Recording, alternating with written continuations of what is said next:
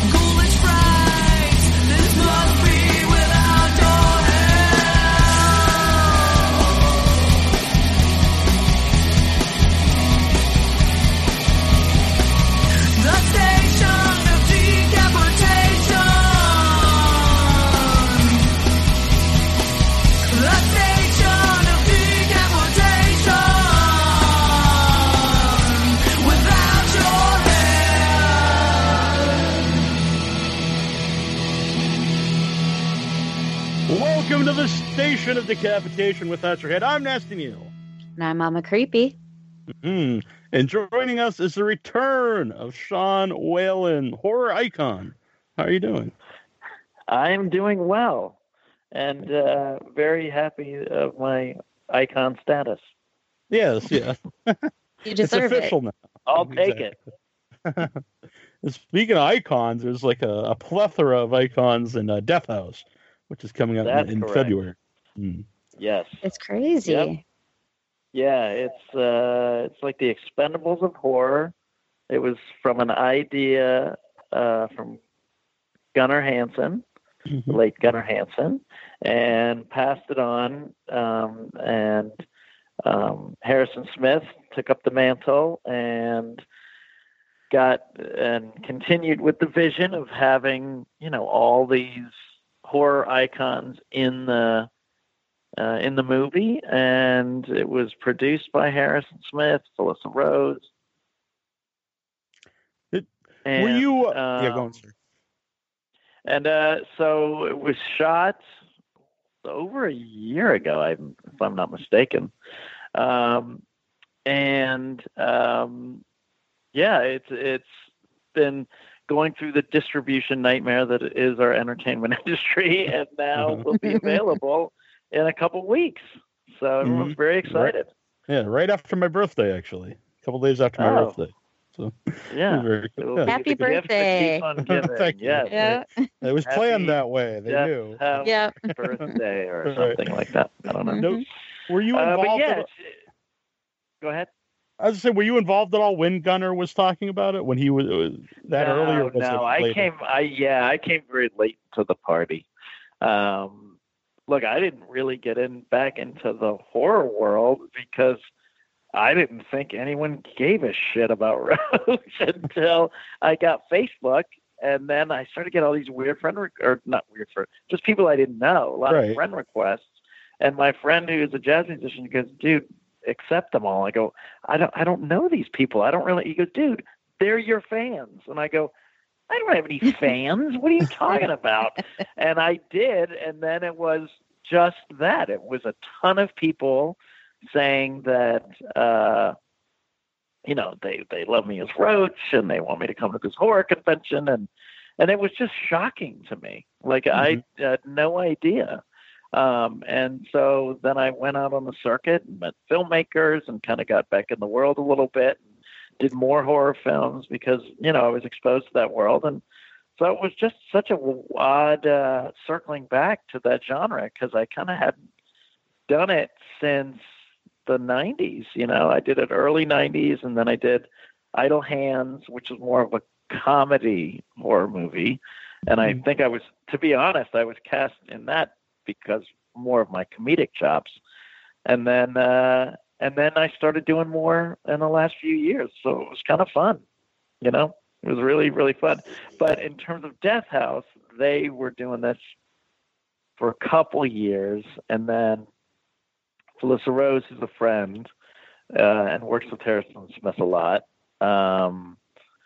pitched me for the movie. And I went in there and I actually went for a small, it's like my Never Been Kissed role with Drew Barrymore. It started out as a nice small role, but it turned into something really cool that now, you know, I'm one of the names on the beginning of the movie. So it's very cool.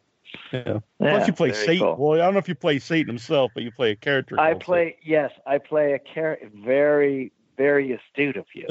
I play a character called Satan. Yes, that is all. And that is all I'm allowed to say. All right. We won't press. That's always allowed to say. We'll see. Yeah, they don't want any of that stuff out. But it's a very trippy movie. You know, it's a very wild film. So it'll be cool to see what people think. Yeah, I believe Troy is with us now. I am indeed. Hey, Troy, how are you? Hey, Troy. All things are good. How you guys doing? Very good. Very good. We are good. I saw a call in the line. Hayden. Hayden, do you have a question for Sean? Hi, my name's Hayden Charles. I've been following along with Death House for a while now, probably about ever since 2016. I'm 16 years old. I'm from Central Illinois, and I have a love and passion for horror films. Nice. I have a very big Texas Chainsaw Massacre collection. That's how it kind of came about with, Without Your Head, because I saw interviews, with Neil just on YouTube. And here I am listening every now and then. And Yes. Mm-hmm. I am so ecstatic. I'm just so excited for Death House. You have no idea how insanely driven I am just to go see this film. So I hear that I've been watching YouTube videos of people at conventions and they say it's awesome, but have you seen the film yourself? I've just been in here for 5 minutes. You have? Okay. Yeah, I saw it at one of the, where did I see it? I think I saw it at Scare Fest last year. I think it was a convention that Harrison Smith was there, and Felissa Rose was there, and who else was there in the movie? I'm blanking on his name. The guy who played Jason.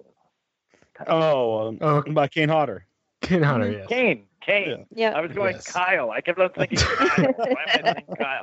No, Kane was there, and he was very nice. He actually said, he goes, you know, people did really well in this movie, but a couple standouts were Sean Whalen, who took something very small and made it something very cool. And I was like, oh, that's very nice. He's a very nice guy. We love Kane. And awesome. And the audience loved it. I mean, this is my takeaway. It's not a first watch movie. You're going to watch it a few times, I think. All right. Because it's very intense. And you know, very trippy, and it takes a couple of watches. And that's what I've heard, according to people who I've seen on interviews on YouTube. And I just have to say, if Harrison Smith is listening to this, he is an awesome guy. He's just so fun to tweet out to on Twitter. I try to keep up with the whole Death House in general on Twitter. And he's just so willing to tweet back to you. He's, you know, that's not something that you would take from your average director of a film for films, you know. He's just so cool of a guy, and I'm excited that we might be getting a prequel. What is it? What's the prequel called? Dawn of Five Evils. Dawn of Five Evils, yeah. Yes. And so and I am slated to be in that as of right now. You are slated to be in that. Nice. Okay. Yeah. That was my second question. So that is it for me. On my IMDb page, they I remember the producers called me and asked me and said, "Will you be a part of it?" And I was like, "Sure." So that's cool. So when that gets lined up, I'm supposedly in there, unless of course they see me drunk and rude on set. It's on IMDb, so it must be true. It must be. Yeah. Yeah. Right. Thank you for, everything on IMDb is the gospel truth. Yeah, exactly. I've had about 10 films on there that have never seen the light of day. Well, thank you for yours that aren't on there. What's that? There's some on there that aren't on, or some that should be on there that you've done that aren't on there. Yeah. Like what? What was the one you did in the movie theater? Or not in a movie theater, in a laundromat. I'm blanking on it. Crust. Yeah. I don't think that's been, I don't think that's actually we haven't made shot that yet. Yeah. Yeah. Oh, okay. You have to be in kind of you guys had already done. Some people cheat a lot and they just when they write a script, they'll put it on there, and you kind of go, well, you kind of have to wait until you're actually shooting it in pre-production. At least I think so. Right. Yeah. But some people will shoot, 2 minutes of footage of it and they'll be and throw it on IMDb. So I am not that person. So that won't be on there until it's actually shot. Yeah. What was the reaction like for Death House at the convention? Well, it was the kind of thing where people were really excited to see it, and then afterward, they were we had a big question and answer thing, and then people the next day were like, "I need to see that again," and so that's kind of the reaction. It's very trippy, very strange, and it needs to be seen more than once. So yeah, was this your first time working with Harrison? Was it my first time? No. I worked with him after that, actually. But I had known him through Felissa Rose for a couple of years, and we had always said, hey, let's work together. And then we finally did. So it was really fun. He's very casual. He runs a great set, very professional, lets us do our thing. It was really great. It was a great experience working on it. And it's fun to be a part of something that everyone's so excited to see, Yeah, definitely. So. It must be a good feeling that fans have been behind it, trying to get it in more theaters. Yeah. So I don't think it's playing anywhere here yet, but hopefully it opens somewhere in Boston. But isn't it on VOD pretty quickly? Is it I don't know. I thought maybe they're doing a month in theaters and then putting it on later. Yeah. But I hope it is, because it's not playing in Louisiana. I think the closest to me is in Houston or Austin at this point. So I gotta go to Texas. Right. Yeah. Oh, that's tough. Yeah. How far away is that? A couple hours. At least 4 or 5 hours, I think, from here. I live in Baton Rouge, so it's a bit of a trek. I have a little bit of video of dancing with Sean, amongst other people in Texas during the karaoke. Was that? Very nice. That's Scarif. It was Texas Frightmare. That was sad actor wannabe rock star mode. Every rock star wants to be an actor. Every actor wants to be a rock star. So when you get to do karaoke in front of several hundred people, you feel like you've arrived, and the ham is unstoppable. I think it's good though to see that you're having a good time. You're not just sitting up in the room. And the thing is, hey, I love horror fans, but they're not a big dancing bunch. And they don't really, hit the dance floor. And I was like, come on, get on the dance floor. And then, of course, I said, get closer. And, of course, they all run to the stage and then just stick their phones in my face. And I'm like, no, you're supposed to dance. But it was fun. I had a really good time. Yeah, I did too. I was dancing. Not necessarily good, but doesn't matter. Yeah. But that's my whole. Well, there's a whole thing about my. I actually want to do a short about karaoke because I wasn't really into it. My manager got me into it a few years ago, and I used to think, it's just not.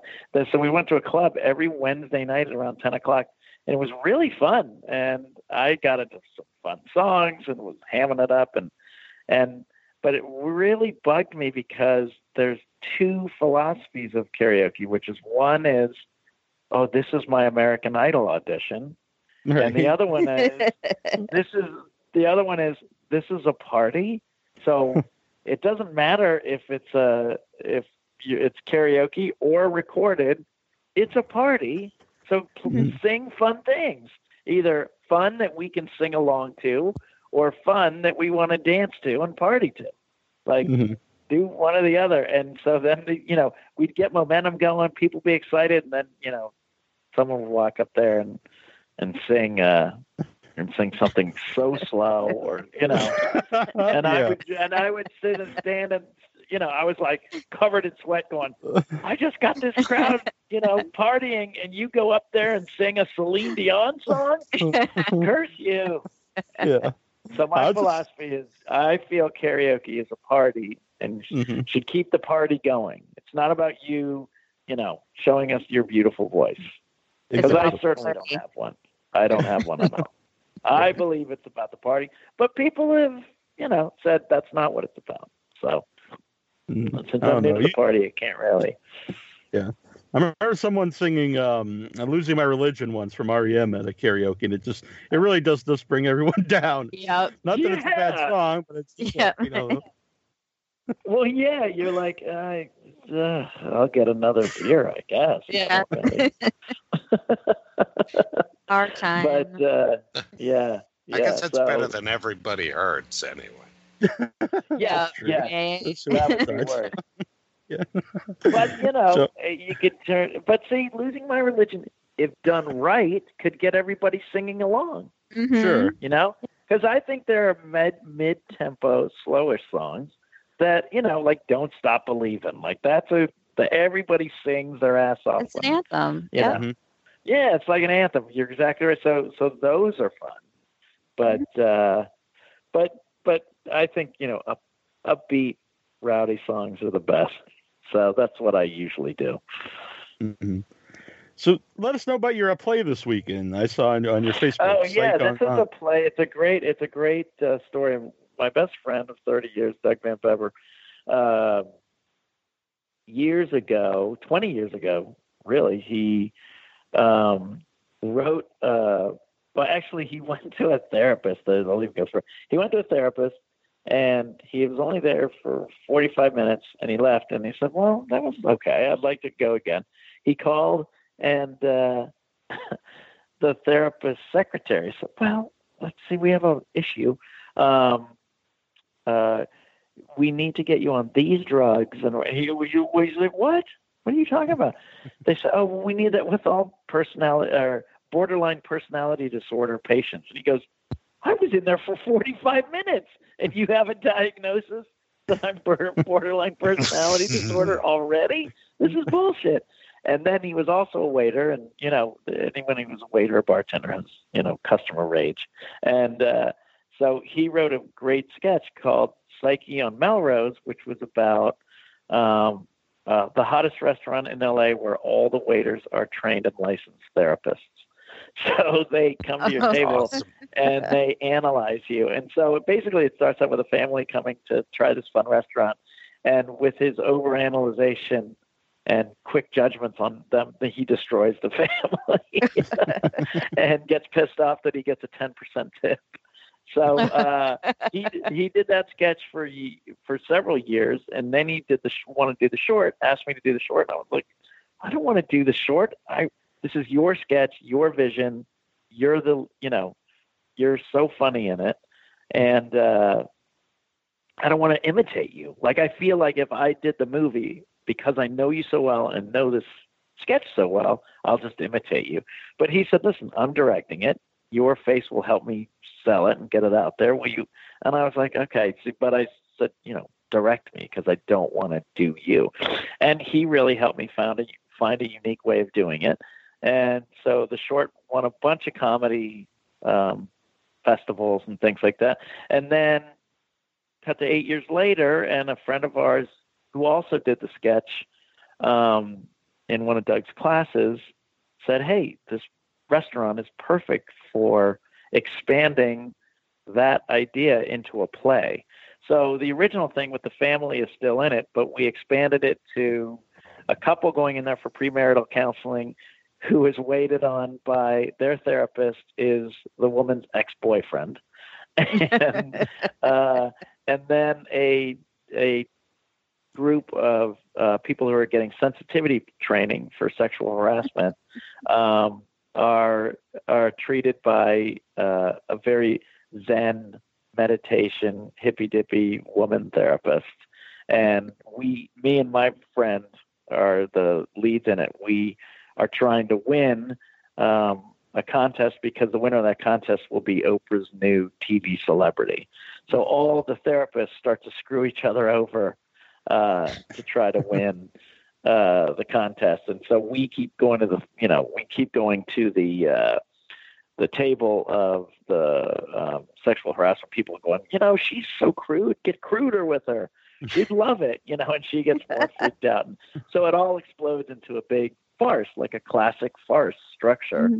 And it all, you know, everything explodes. And it's immersive, so it's in a restaurant. And so the play takes place all the way around you at all times. So, oh, very cool. Yeah, it's very cool. That's awesome. It's a really fun play. It's an hour.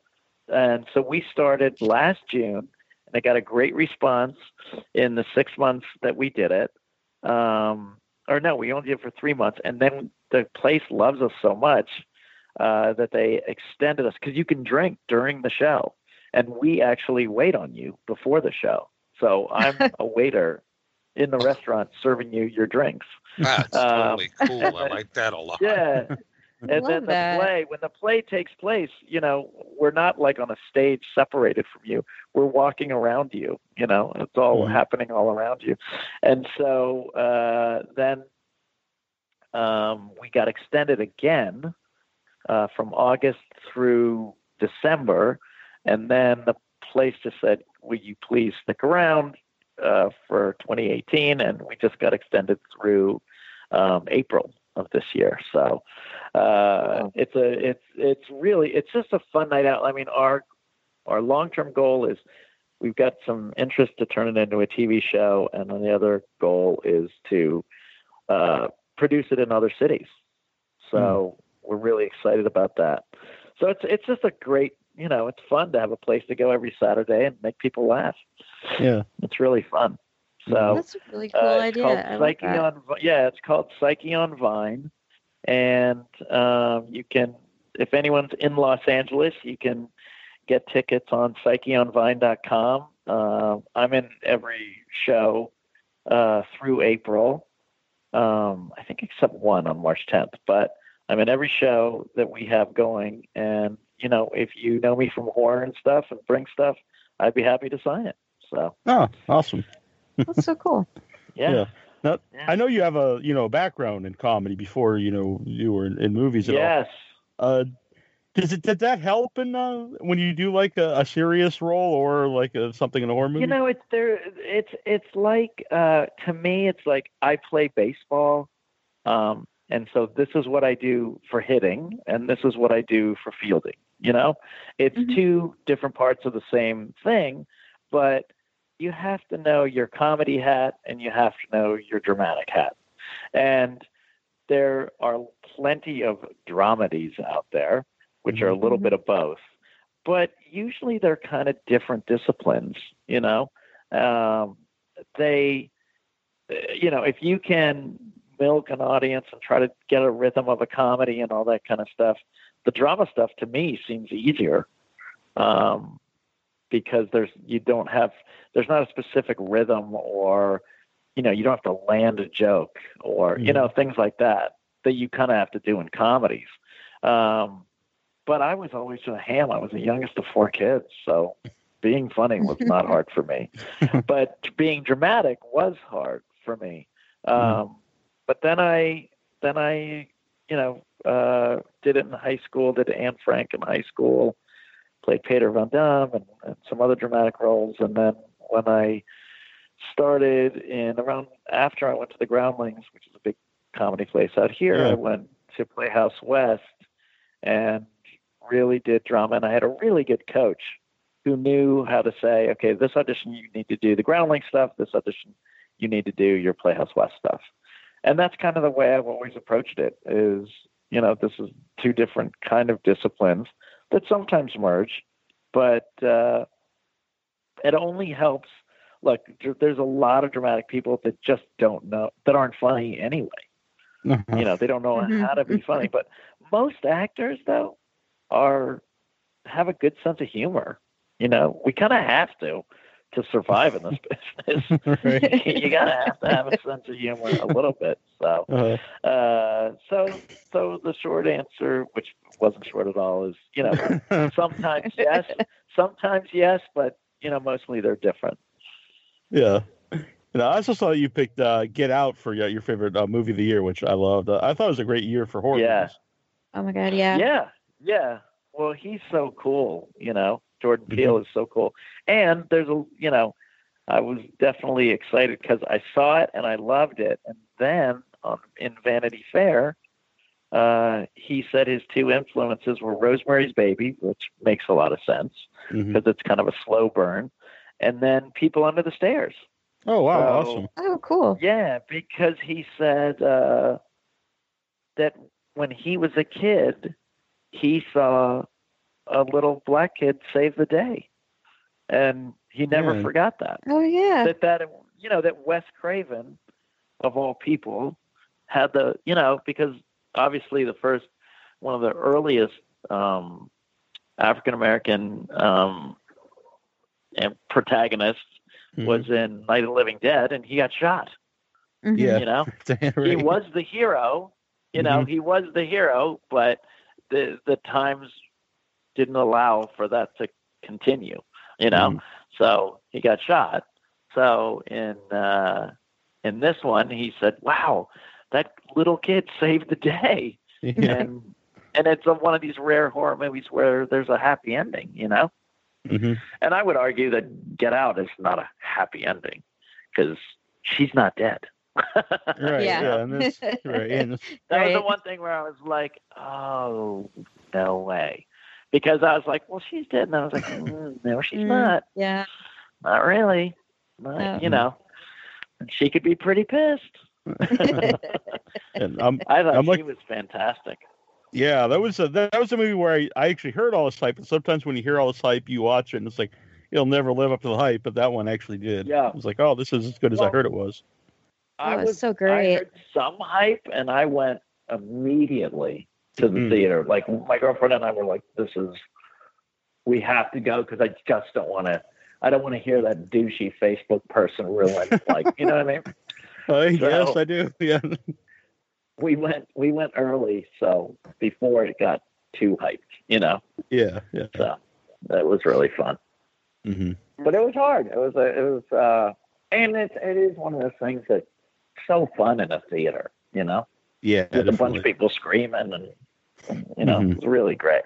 Yeah. I just thought it was so interesting. I mean, it just took it and went with a different twist, where it went a different way than I expected it to. I almost went in expecting it to be like a hunt, something like that. Right.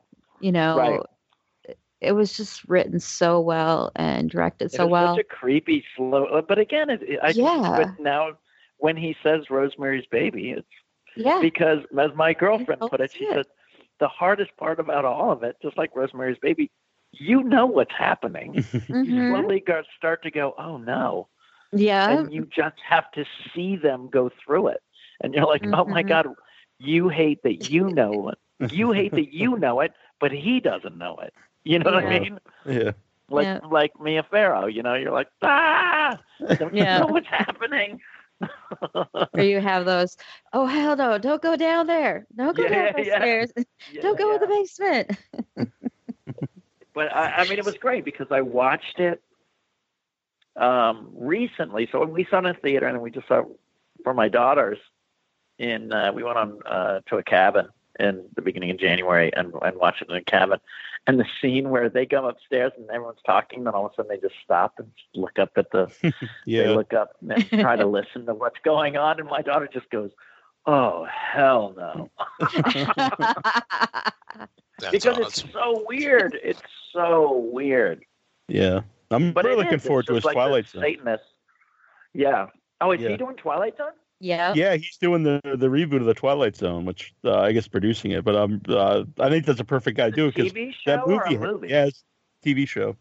TV show. Wow. Yeah. But it's so weird. I didn't know he was such a huge horror fan either. Yeah, I didn't know either because I always liked him in Key and Peele. Yeah, and then I don't know if you ever saw. It was the other one. It was in. Hell Baby, which is a really funny horror comedy. Funny. Yeah, is he? Did he write that or something? It was the other one from Keen and Peele was in that one. Okay. But anyway, but I didn't know either. It's weird. Just like you, he's a comedian and also another horror artist. Yeah, but it was really interesting to hear his interviews because he said, "Listen, man, when he goes." This is how we feel. If a black guy went to a house like that, you kind of feel that weirdness anyway. So that's why the audience kind of sees stuff going on. But then he's like, it seems like weird like that a lot of times when you're a fish out of water. He goes, just if you were like a white person going to an all black family, he goes, you would feel just a little weird, Right. And he goes, and that's what I wanted to play with that. Oh, that's a little weird. That's normal to be a little weird, isn't it? You know what I mean? Right. That's what I thought was so really. Second guess. Yeah, because you're second guessing. Yeah, because that's why he's like, well, I don't want to overthink this. It's just a little weird, right? You know, until the weird shit really starts happening, like the running, the old man running. Yeah. Well, grandpa. Spoilers. Sorry. So Heather brought up earlier is Crust. What's going on with Crust? So Crust right now, it's just the Hollywood journey. And, you hear about these movies like, well, they signed on and then they dropped out and they, and that's what kind of happened to me. I got early at the end of August, early fall. There was a producer from China that I met and she seemed very interested. And, we kept going back and forth and they thought really, really great. And then all of a sudden towards the end of the year, she said, oh, my investors are only looking for family films. And I was like, I wish they would have told you that in August. So, you go, oh, God, so that, it's always finding the journey. And it's, first of all, it's finding the person that wants to be attached to it, but then having it go in a way that it can actually go all the way, it can derail so easily, as we all know. It's Nicolas Cage was supposed to be Superman, like there's so many so many things that can stop and start. So these movies take a while, there's journeys to them. So unfortunately I just had a setback very recently, so I'm back on the horse looking for investors again. So, but you keep up the hustle. Yeah. So what's the best way for people? Other ideas. Yeah. Okay. Oh yeah. No, of course. That's always good to come up with a. But I remember last time I had you on, it was about Crust, and it was I remember it was very personal to you at the time when you wrote it. It really was. It was. It's and it still is. It still really is. Yeah, and that's why I really want to get it made someday. Yeah. So it meant a lot to me and was kind of a piece of my life. So the best way to get in touch with me is through my Facebook or Instagram, I guess, but mostly Facebook. I have two pages. I have Sean. Actually I have one that only has space on it. Sean M. Whalen. You can friend me there because my Sean Whalen page got full, and now my Sean M. Whalen page is almost full. So you can friend me there and message me. I have an assistant, and I go through it, and we answer everything. So it might take a couple days, but because I get a lot of messages and stuff, but I definitely respond. And that's the best. And then soon, and when I do, I will let you know. All right. I'm going to have a web page. But another thing is I'm going to be launching a charity in the next few weeks. So, oh, wow. That's very cool of you. Yeah, I got all the paperwork done. I am now a registered California charity. So it's called Math for Living. And that premise is because I did all the – one day I just started I wore like these shirts that were positive messages, and I said, God, there should be more positive message T-shirts, which now there are plenty, but I did one that looked like chalkboard math thing. So it said positivity is greater than negativity. And perseverance plus faith plus hard work equals success, and, you know, things like that. Mm-hmm. And the idea came because last year I was getting my colonoscopy, and I said, hey, I'm cleaning out my colon tonight, and what music should I be listening to? So, you know, a lot of people said anything from the Brownsville station, like Slip Sliding Away by Paul Simon, just some really funny ones. And unfortunately, this woman told me a very sad story about how her grandma passed, because she literally just said, I don't want to do that colonoscopy thing. Too uncomfortable. And so she got, and the scary thing is it's the third or fourth leading cause of death in America, but it's the number one of the most preventable cancers there is. Because all you got to do is get a colonoscopy. So I'm going to sell the T-shirts, raise money through the T-shirts, and that'll be you'll get a T-shirt, but you'll also get a tax write-off. Mm-hmm. And the money will go towards flying. For this year, it'll be small people, and then there'll be an email where you can send in people that you know need colonoscopies or a test that they don't want to go to. Mm-hmm. And I will fly out and go with you. Well, that's very cool. Just 2 years. And, what's that? I was going to say 2 years ago, I actually had 14 inches of my colon removed. Wow. Okay. It was in the hospital for many months. Did you go in? Was it diverticulitis? Yes, it was diverticulitis. They sent me home they just sent me home, and then it perforated, which is very bad, and I was dying. And terrible. Yeah. But the did you go in there because of symptoms, or did you go in for a routine colonoscopy? No, I just had a pain in my side. I actually thought it was gas, and then it turned out I had diverticulitis, and my brother had that too, mm-hmm. and my dad had it too. My dad actually passed away from complications of it, but he was in his 80s. But all of that, the colonoscopy and stuff is the most.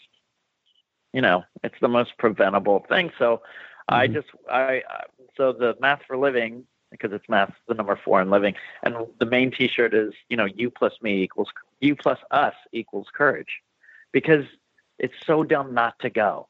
So if I flew out with you to go, and we could hang out the night before, and I take you there and pick you up, then your kids and stuff would be happy, you know, just have.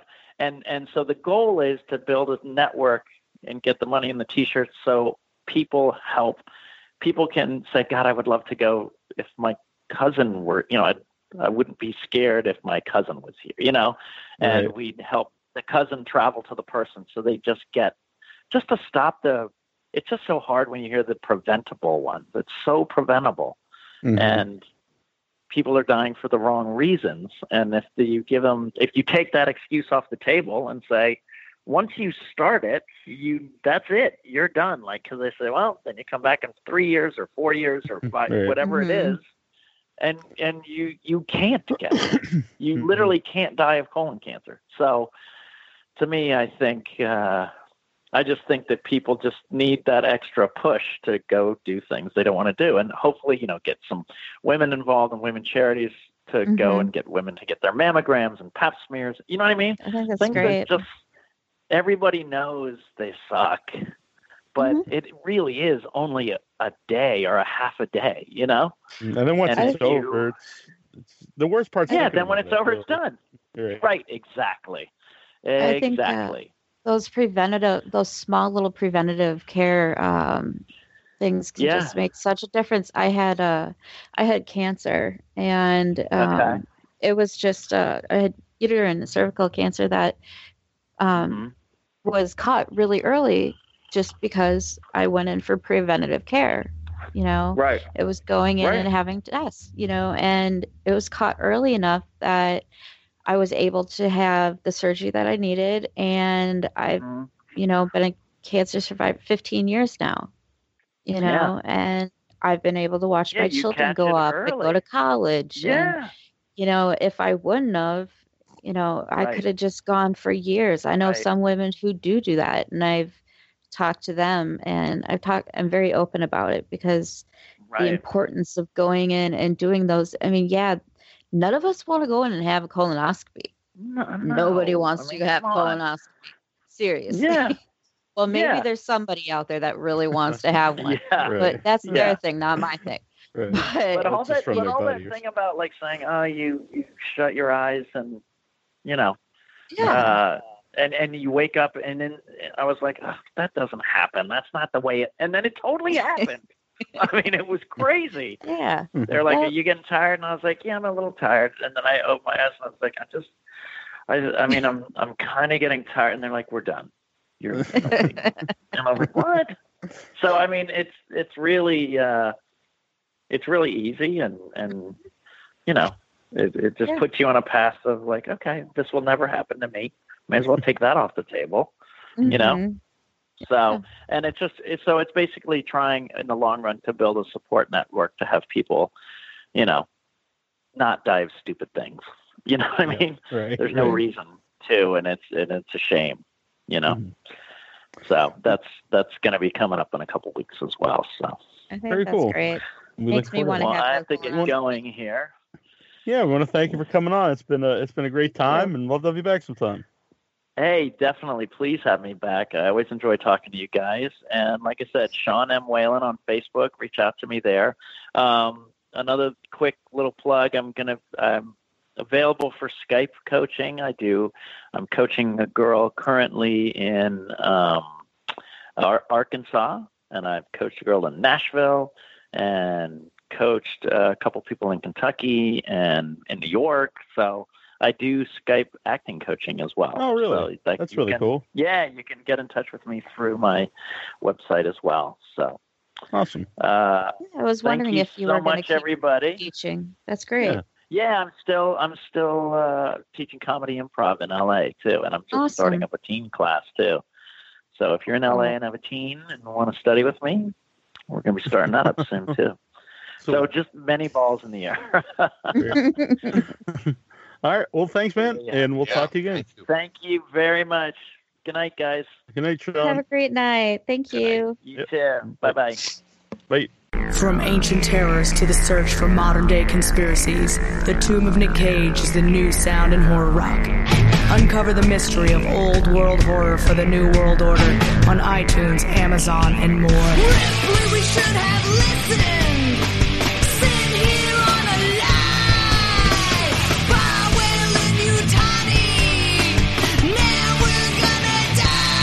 The Tomb of Nick Cage. They're coming night! Mostly! They're coming night! Mostly! They're coming night! Mostly! They're coming night! Mostly! Find out on Facebook, Twitter, and Instagram. The Tomb of Nick Cage. They're coming night! No. What happened? He hates bright lights. You know, there's some things I forgot to tell you guys, and they're really important. Number one, he hates bright lights. We know that. But you got to keep him out of the sunlight. Sunlight will kill him. Number two, keep him away from water. Don't give them any water to drink. And whatever you do, don't give them a bath.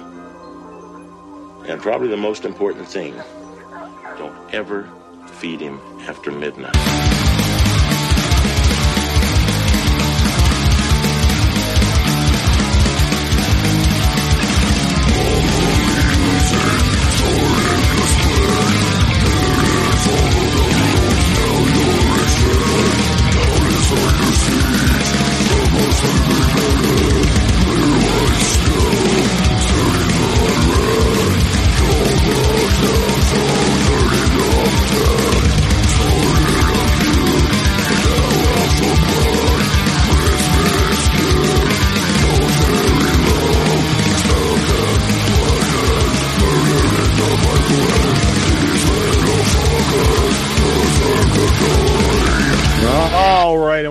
Here at Without Your Head. I'm Sultan Espanil. I'm Mama Creepy. That would make me terrible, Troy. A big thanks to Sean Whalen. It's awesome to have him on. He's always a really nice guy, and he's very interactive on his Facebook. I want to bring that up because I've actually won an 8x10 signed by Sean Whalen off his Facebook page. He always does these little, it's like caption this, and then they pick like the top 3 or 4, and people vote, and then he sends out an autograph 8x10. It's very cool of him. Nice. So yeah, very nice. I forget what I won for, but I'm sure it was hilarious. He always does different. They're always fun. Yeah, they're always fun. Yeah. And people always have the best like little comments too. They're always really cool little comments. Mm-hmm. Even if you don't win, you get to read them. Exactly. Exactly. If you're cool like me, then you might win. I haven't been cool then because I haven't won anything yet. So well, it gets you something to strive for. I know. I can't. It's bucket list. It's totally bucket list. Everyone out there, if I can be as cool as Nasty Neil. We all try to live up to that standard. Mm-hmm. But it's hard for Troy being my older brother. Like, man, I got less time to do it, probably. How could I be as cool as my little brother? I have a picture of you right next to my mirror, so I just look at you and I look at myself, and I'm like, someday I will be that cool. Yeah, like, exactly. It's like having a one of those vision boards, you know. It's like, just look at it every day. Someday. I once punched Troy. Gave him a bloody nose. I don't know if he knows. Was he drunk and passed out? Or? No, he was just a wee lad at that time. A wee lad. How old? He was even a Nasty Neil. He was just. Yeah, I was like 5 or 6. Yeah. Just knee-high Neil then. Yeah. Knee-high Neil? Yeah. I'm not much higher now, really. But. No. Gone up to mid-thigh now. He's like thigh high Neil now. Yeah, my thing was I always joked and said, you know, people have elevator shoes, and I was like, well, I wear basement shoes. They actually take a foot off my height, and so like, because I got the big personality, I don't want to overpower people, you know, physically as well. And you know, everyone knows that's true. I won't name names or anything, but the one person like thought I was serious and started asking me questions about it, and I was just like, oh my god. never underestimate people's gullibility. I know. Now that is the problem. My people will take me seriously when I'm not, but usually it's something that at least could be like plausible. But that one was, I just, oh my god. I love doing the straight face and trying to get somebody to really believe something completely insane. It makes me feel like I'm the president. You know, I've done some really random things before. I think my little brother, speaking of little brothers, I had him convinced on his 18th birthday that I was really his mother. You know, that was particularly cool. Nice. Yeah. I had him going for about 20 minutes. A good solid 20 minutes. That's where Mama Creepy came from. Yes, Mama Creepy came from that. Yeah, that one was pretty good. I actually got somebody to get a tattoo, and he was trying to decide what he had gotten a heart with like It had a little banner underneath it on his forearm, and he had wanted to get something written in the banner and was talking about getting suffering in silence. And I'm like, that's some emo ass bullshit. I'm like, you're going to be walking around with that on you for the rest of your life. Do you really want to get that? I'm like, you should get something cool like Pussy Magnet. And he's like, really? I'm like, absolutely. You should get Pussy Magnet because women, they would love that. They would totally be all over that. You know, some girl comes up to you and sees that you have Pussy Magnet on your forearm. Anytime, she'd be all over that. So he ended up doing it. And every time I see him with, you know, Pussy Magnet tattooed on his arm, I really feel kind of bad about it.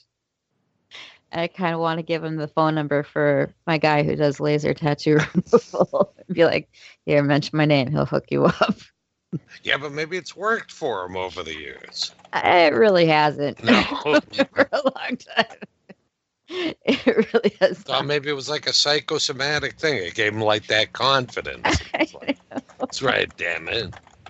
I know. I'm like, you know, the forearm is definitely not a place that you'd have Pussy Magnet tattooed. Maybe somewhere else, but your forearm.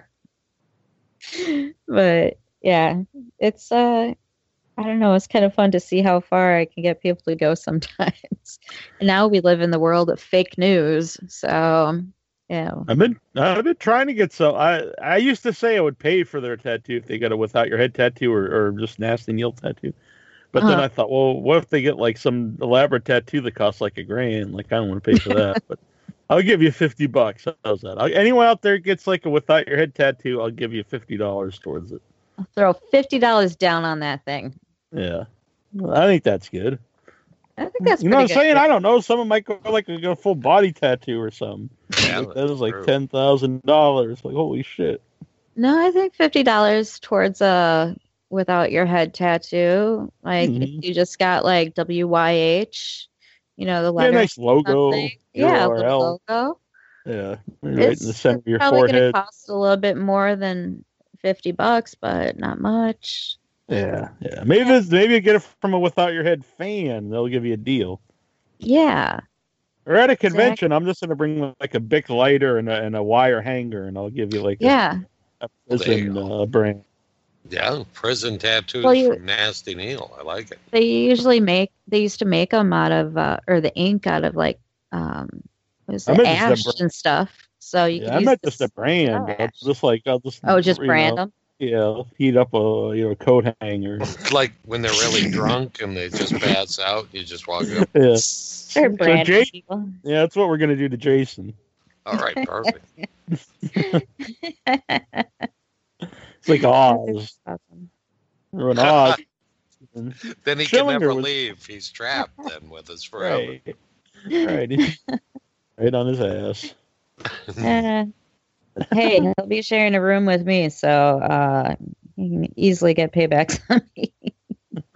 Well, that's fine. You're like, that's fine. He won't be in my room. He'll be a light sleeper just in case. He's looking for that. Might have adjoining rooms, which we called up about that. So hopefully that works out. That'll be fun. Did you say joining rooms? Yeah. That's what we did in Kentucky. Oh, did you? Jason would just walk in once in a while. Jason's a great man. I like Jason a lot. He's a bro. I don't ever use that word because I hate it. But he totally said bro. Just so but. He gets drunk very easily. He's an easy drunk. Like a couple shots, he's out there. He drank he poured a little bit of tequila and like some Kool-Aid, and he was just out of it. All right, because I was going to ask, are we grading on a curve here? Because compared to you, most people are kind of lightweights when it comes to drinking. Cause I've seen you drink all day and not really be too loopy. Yeah, I had something to admit when I said I walked home from the last week was we did the show here, and I was a little intoxicated, and a little, And I said that when I was walking home, I stopped in the path, but that's not entirely true. I was surprised, probably about a minute or two from the path, and I didn't think I could make it. So I actually just peed, right? I just whipped it out in the middle of the street and just took a leak. But like, we don't have street lights in Sandwich. At least you didn't pee your pants anyway. No, I think I would have if I didn't do this. Yeah. And then you should have worn a kilt. Then no one would even know. Oh, you could just stand there and go, "Hi, how you doing? Good to see you." Just leave a puddle underneath. Ignore the puddle forming. Yeah. And of course, a car had to pull down the road right from behind me, but they pulled into the driveway, about 100 feet or 50 feet behind me. So I was like, I had my long, they probably can't overcoat. Yeah, and I was like, they probably can't see what the hell I'm doing. Oh God, so you were in an overcoat and you're whipping it out. Yeah, that's. At least you weren't in the school playground while you were doing it. Yeah, I know, right? It was on Tyler Drive, Troy, which I know you were. It was about. It was probably between Ice Cream Man's and the Gibbs house. All right, good. You guys you never would have made it. Interesting names for stuff down there or up there. Well, the real literally is an ice cream man. You know, this is true. I'm not just making this. I'm not making this up because it kind of pertains to what I was talking about. My friend used to live right across the street from the Ice Cream Man, the Wilsons, and I'd be over there at night. And the Ice Cream Man is a good guy, but he would come out. And he'd start mowing his lawn in the middle of the night. And sometimes he'd just start up the ice cream truck. And then one time I was out there and he just walked out in the street and just took a piss. And we were like 12 or something. And we just started laughing. Is that where you got it from? Yeah, were you emulating the Sporto guy? Yeah, he calls me Sport still. Nice. I'll see him at the grocery store and he's like, "Hey, Sport." That's what he called me when I was 8, when we'd go and get the ice cream. And he still remembers. Or he just calls everybody Sport. Yeah. All the boys Sport. I think I meant something to him. Yeah, now you're going to stop peeing outside. You're like, man, I thought we had something together. Yeah. This one was out of necessity. It was either that or I was literally going to pee my pants. Now, why I didn't go before I left the place, I'm not... Positive. Yeah, because they have a bathroom right in there. Yeah, I'm sure. I mean, it was probably blocked by that giant leg of bison. That's true. You'd have to eat your way through. Yeah, eat your way through.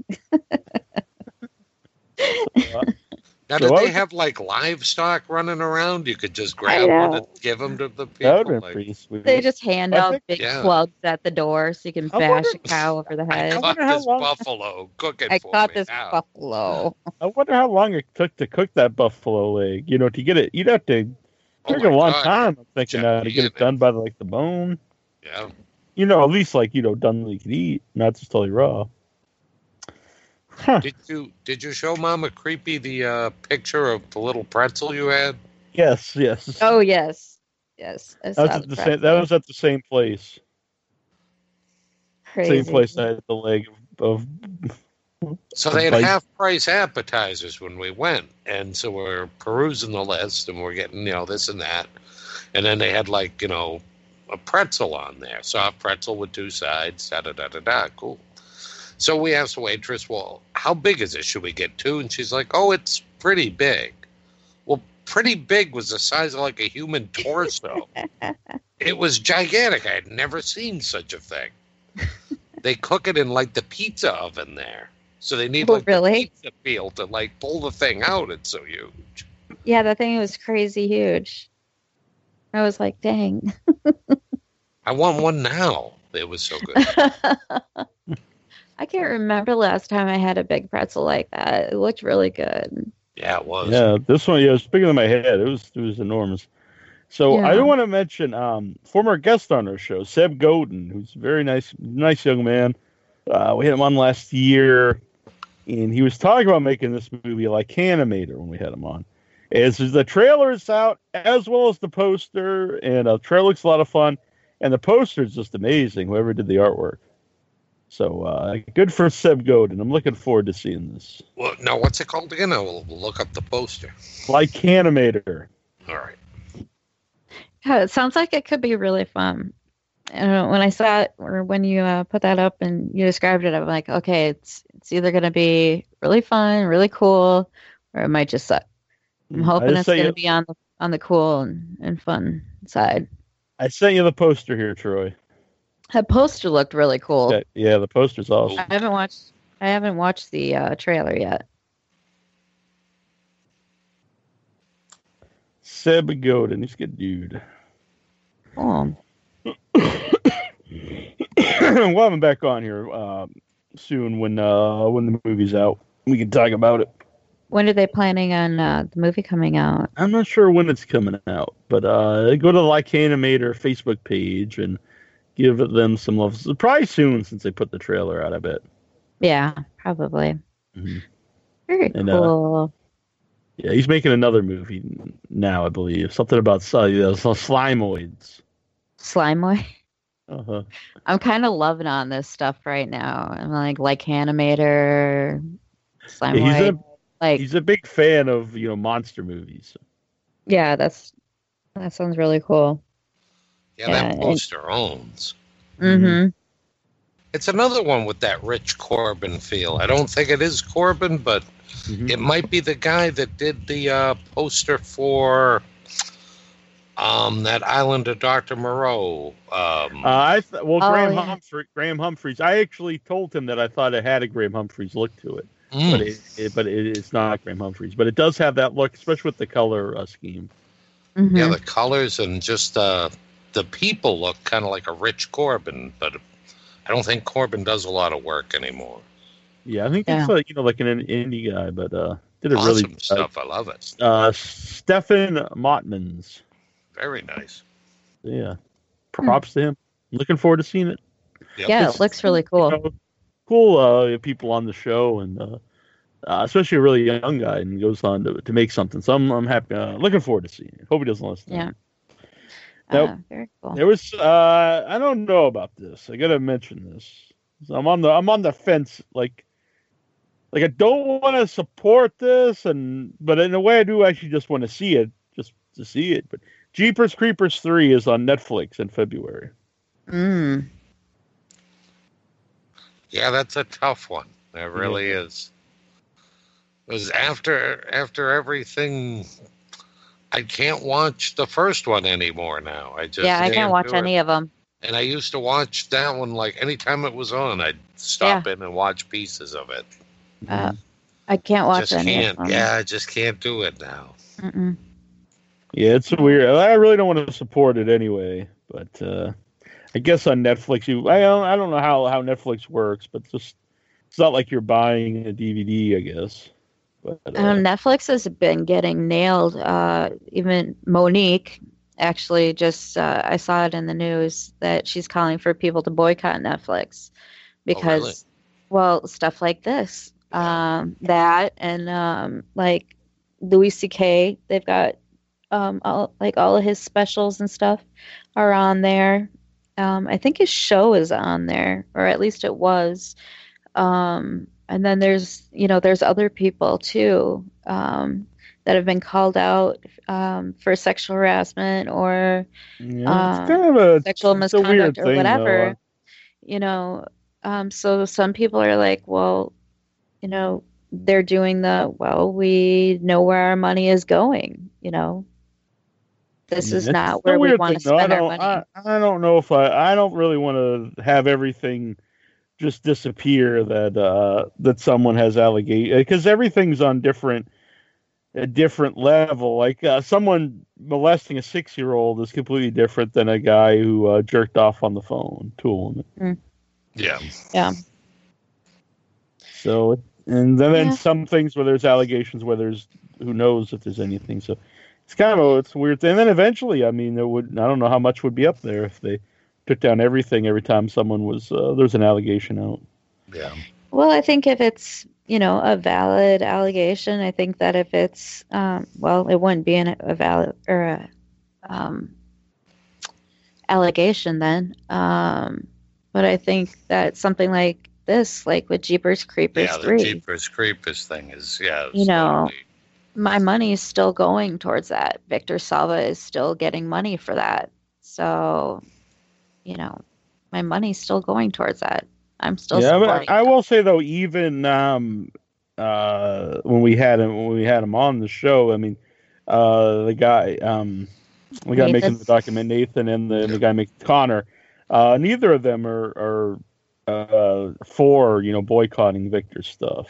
I know. This is just like a personal thing for me. I mean, I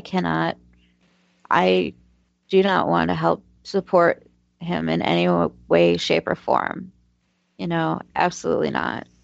And, you know, I think definitely knowing where our dollar is going is something that, I mean, we talked about it on the show with him too. Knowing where our money is going is going to affect whether or not these directors or whatever are getting hired by the movie studios and stuff. Mm-hmm. So, I mean, they haven't said, you know, to boycott anybody or anything like that. And I think that's everybody's personal decision, whether or not they want to boycott something, if they feel that person's been, you know, messed up or whatever. You know, I think that's the individual's choice, you know. So I think companies though need to be more sensitive to a certain degree, even though I'm not all about being all sensitive. I mean, I'm just surprised that the guy could even make movies. I mean, that goes way beyond Netflix. You know, but then to have a company like Netflix be like, okay, well then we're going to be all right with having your movie on here, you know? So I don't know. This is the first I'm hearing about it. And, I don't know. I'm not too happy with Netflix, and, I don't know. It makes it hard. I don't know. I kind of want to get rid of my Netflix account, you know? I use Netflix all the time for the show and everything too. So it makes it a really hard decision to make, but you know, maybe making that decision and stopping watching it is something that anybody can make that as a personal decision, but we'll let them know that we don't want them to be helping support people like Victor Salva. I don't know. It's a hard thing, you know. Mm-hmm. Yeah, I have no problem with people not wanting to view it, but I don't know. It's weird. The what else did I have here? Oh, because we mentioned our former guest Seb, also former guest Megan Friels Johnson, who made the Ice Cream Man, which was a lot of fun. Ice Cream Truck, sorry, has a new film coming out, Hunting Season. Oh yeah. Chilling story of a single girl whose weekend getaway with her dashing new boyfriend at his family's hunting lodge puts her directly in their crosshairs. When she goes dark, her roommate tracks her to the lion's den just in time for dinner. So I really like the Ice Cream Truck, so I'm looking forward to her next film. Very cool. And you guys can check out that interview on Without Your Head or on the YouTube page. Subscribe to both. Cool. Subscribe to everything. It's been officially announced what we do in the Shadows TV series. Yeah, oh, nice. I saw that. Yeah, it's a totally different cast. Really? Yeah. None of the same people. No, just it's just gonna be written and produced by Toon Clement, and but it's a totally different cast on the show. I don't know if I'm digging that. Yeah, it's kind of a letdown. I feel bad for all of the guys. Yeah. Unless it was I know Ben Fransham. Ben Fransham is going to be making an appearance on it. I know he is slated for that. So to what extent, I don't know. But I do know he is slated to be on at least one episode. But I mean, his character died though in the movie, so. Can understand, but none of the other, you know, main characters are all there. They won't be on. Yeah. Well, but, I mean, he could be playing a different role too. I don't know. Yeah. Or it could be a flashback. Yeah, something. Or he is an ancient vampire. He could come back from being burned up. Yeah. That's true. Lestat did it. Yep. Yeah. I'm still looking forward to that. I know they talked about that, Troy, doing the Lestat series on HBO where each season or two would be like one of the novels, which that'd be a sweet way. That would have been awesome. Yep. Yeah. I would so love that. It could even wipe out that second horrible movie from my mind.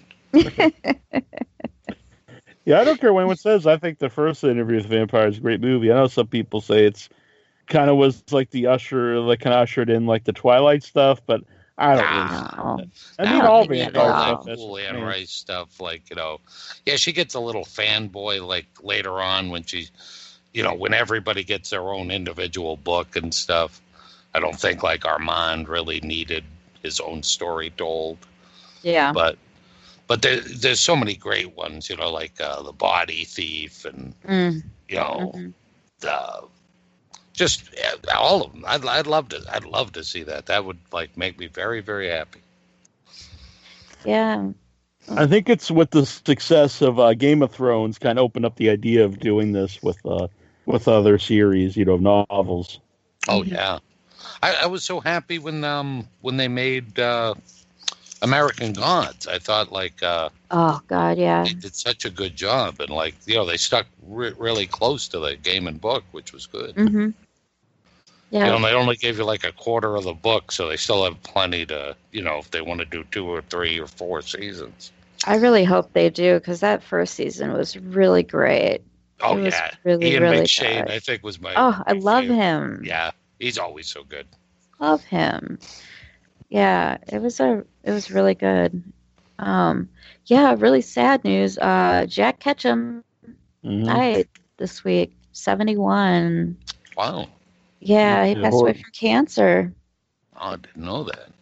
Yeah. I've never read a Jack Ketchum book, but I know he's a favorite horror writer amongst a lot of people. Oh, yeah. Yeah. He's written, like, Off-Season, The Girl Next Door, Red. I've read Off-Season and Red. I haven't read The Girl Next Door yet. So, but yeah, he's an amazing writer. So that's really sad, you know. Mm-hmm. But 71, you know. Yeah, and he's at several conventions I've been at. Yep. Oh, was he? He seemed like a good guy. Yeah. He's always smoking or drinking or both. Yeah. Okay. Oh, yeah. Yeah. I got, God, I'm just bummer news tonight. News that kind of affects you guys with the Movie Pass. Movie Pass is actually going to not be accepting or not going to be accepted at some AMC theaters. Oh, man. Yeah, it just happened today. It just came out today. It's only going to be at like a handful of locations, but the one in the AMC Lowe's in Boston Commons. Oh, man, that's the theater I go to a lot. Yeah, I know. I was just like, I think that's one of them. But that one, it's not going to be accepting the Movie Pass anymore. Sucks. Did they give any reasons for it? Well, it's not AMC that's doing it. It's Movie Pass that's doing it. It's not the AMC theater saying that they're not getting enough money or whatever. As the last Twitter tweet thing that I saw was from AMC, and that was at like 3:30 this afternoon. And Movie Pass hadn't responded at all. And AMC actually made a statement saying that Movie Pass was blocking the theaters. I think what I saw was that basically it's already off my Movie Pass here. I'm looking at it. Son of a bitch. Yeah, I guess the way it works, Movie Pass is actually Fenway's still here though. $11.99 a movie. So you're paying what, $9.99 a month? Yeah, for a month. Mm-hmm. Yeah, so for each movie, though, they're paying $11.99 to the theaters. Yeah, so that's crazy. So if you're going to a bunch of movies every month, I'm like, how are they getting a profit off of this? Yeah, I don't see it. I don't see. I'm like, how are they? I mean, I don't know. Like, it doesn't warrant like the ketchup. It just doesn't seem. I guess a lot of people just get it, then don't use it. Yeah. Oh, okay. Yeah. I guess, you know, or maybe they just see one a month or 2 months, but still, even then, if you see one a month, you're paying $9.99. They're paying $11.99. That's still, that means they're in the negative. But I don't know. Oh, that's sad news. Anyway. Yeah. And Independence in Kingston. So.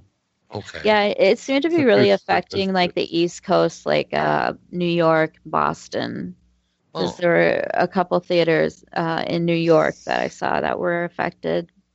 So, yeah. Regal's still there. That's the other theater I go to. I guess I'll have to go to the Regal Theater. Happy news. Joe Bob Briggs. We need some happy news. Happy news. Joe Bob Briggs is Shutter TV is trying to revive Monster Vision. Oh my God, that would be so awesome! Yeah. I know. Love. There's Monster really nothing Vision. Like that anymore. No. It's so that awesome. Time has definitely come. That would be perfect. Yeah. So Joe Bob Briggs has just been pushing this whole big social media campaign. It's been on like Twitter and Facebook and everything. He's really pushing to get Shutter TV to revive it. And he's asking people to send in a video testimonial about how much they love Monster Vision. And he's going to be sending them to Shutter TV to try and help encourage them basically to restart Monster Vision. Oh, I wish him the best of luck. Yeah, so if anybody listening wants to send in a video, they can send it to Joe Bob TV show at gmail.com. So I know I'm going to be making a video to send it in. You know, I mean, it doesn't take very much time, and I don't really care what I look like if I'm sending in a video for that. Yep. Just give me Monster Vision, you know. That will be awesome. And another thing that's coming back, it's not coming back, but Elvira, Mistress of the Dark, is coming out on Blu-ray. Oh, wow. Like the movie? Or yeah, the movie. Oh, wow. Yeah. Arrow is finally going to be distributing it on Blu-ray. I don't know a date yet for when it's going to be coming out, but it was just announced that it is going to be coming out on Blu-ray. Awesome. So it's taken a little bit. Oh, yeah. So that's pretty cool. Mm-hmm. Yeah. All right, this is some good news then. Yeah, I just got some movies from Arrow today to review on the show. They're in the other room, but there are a lot of older movies. Mm-hmm.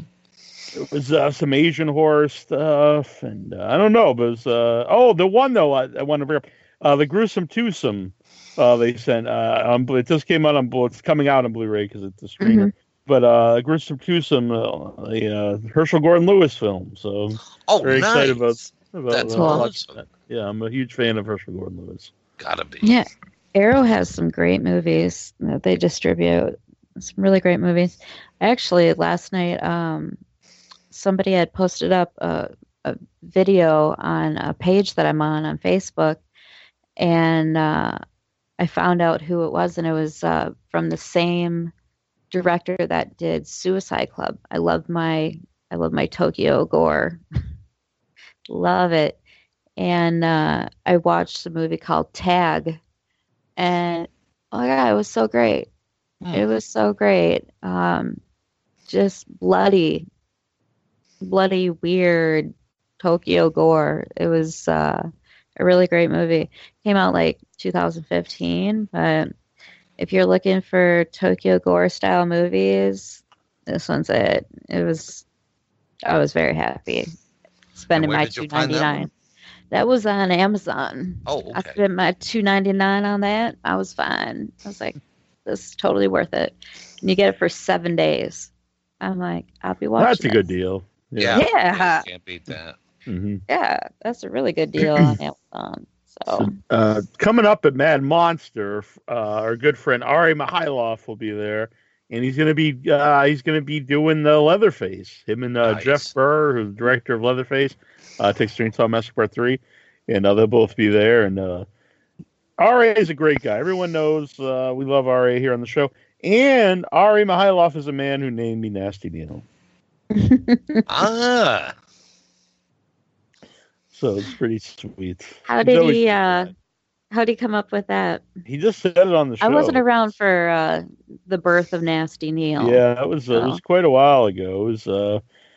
It was the discussion of it, but yeah, it was the founding fathers of Without Your the three people here started Without Your Head, me, myself, Troy Jones here, the terrible one, and Jittery John Howard, and we'd started the show in 2006. And I can't remember what year it was. It was because I didn't use Nasty Neil for quite a while. I'll look here, but it was anyway. R.A. just called me Nasty Neil on the show, and it stuck. I think cool. It probably 2 years in, maybe. Yeah, let me check here. Yeah, check that out. Then I've met R.A. at many conventions. He's got an impressive beard. Does 2010. Oh wow, so it's later than I thought. Yeah. So I hope we'll try to get Ari back here on the show. We'll talk about it. That'd be fun. Ari's the That's man. Cool. We haven't so it's been 8 years since he's been on the show. We've done video interviews of him since, but 8 years since he's been on the podcast. At the time I think it was our longest interview. It says here was over 2 hours, the interview. That's a good one to go revisit, I think. Anyone out there's not heard it or want to revisit? R.A. Mihailoff. I remember it being a really fun interview. Cool. I'll have to check that out. Yeah. I've been enjoying going back. Yeah. Everyone from Texas Chainsaw has been really cool that we've had on. R.A.'s great. John Dugan's the man. Mm-hmm. He's so nice. We haven't had any bad, Texas Chainsaw experiences. No, Bill Johnson. Yep. Bill Mosley, yeah, they're all Caroline Williams, all very cool. Yeah. Now we're gonna get Bob Elmore back here on the show soon too. Our old friend Bob, one of our favorite people. Yeah. And really rough year. It was very too bad, but hope he's doing well. Yeah. And I know he's around there, and he wants to come back on, so that'd be a lot of fun. Always wish him the best. Yeah. Cool. That is awesome. He used to be our weatherman for a little while. He'd call in and give us the weather. Which was just classic. That was one of the greats. That's great. Yeah. See, maybe Leatherface calling in, giving us the weather. Maybe he'll bring that back. Maybe he'll be the weatherman again. That would be awesome. That would be great if we just had something calling with the weather. Mm-hmm. Well, we got fires in California. Down south, we got hurricanes. Up north, we got snow. Lots of snow. We got blizzards. I want to thank our Music of the Month through VHS. Yeah. It's very loud here on the show. I like coming up. Logo. I do too. They have several logos. I picked that one. I like that one. Oh, okay. And coming up next month is Women in Horror Month. So I thought it'd be good if we had a female-fronted band. So we got Venus DeVillo will be on. Nice. Cool. She's sent a whole bunch of tunes here earlier today, so that'll be in February. Cool. I like it. I do too. Better like it. Joe Bob Briggs. I'm glad you brought that up. Joe Bob. Yeah. We need some Joe Bob. Been way too long. Exactly. Now, this isn't horror related, but I have to bring this up because I saw this today. I heard rumors about it, a few months ago. My our webmaster, Andy Tyler, who does, he's like the unseen person here at Without Your Head. He does the whole website. Known him for years. He's like, what's this about XFL? I was like, no, that can't be true. And then slowly kept looking like it was. And then They got the copyrights on XFL name again. And then they had a press conference today. And Vince McMahon of the WWE is bringing back the XFL, which I believe was named like the biggest bomb ever when they did some kind of... Yeah, it had to be at least one of them, like in the land of stupid ideas. That's like the Troll 2 of sports. Yeah, absolutely. Yeah. Yep. Yeah, only it's not like Beloved. No. So I've seen people on Facebook, for the most part, everyone's like me, like, why would anyone do this? But I have seen people that are like, oh, it's a great idea because they're going to capitalize on all the people that are burning their jerseys over people kneeling. I'm like, I think you guys are really over-exaggerating the amount of people that are really upset about that. Yeah. Oh, yeah. Well, and the funny thing was, then when I heard, because now that Vince has a, like, more child-friendly wrestling show that he likes... Yeah. That the old days with the XFL, it stood for the Extreme Football League, because their big thing was Vince got on and he had this big, you know, where are guys like Mike Ditka and, you know, where's my Smash Mouth football? Rah, rah, you know, football was just too wimpy for him now. So the XFL was going to change all that because it was going to be a real tough guy sport. Yeah, and like half-naked cheerleaders. And they be an all-manly man. When they did the ESPN 20 for 20 history about the XFL, they said, like, when they hired the cheerleaders, they were, like, encouraged to sleep with the players. Oh, my God. Which is very... Yeah, that would go over well now. Yeah, so there's no cheerleaders at all this time. It's and so what's the name stand for now? Extremely Fun. The Extreme Fun League. Wow.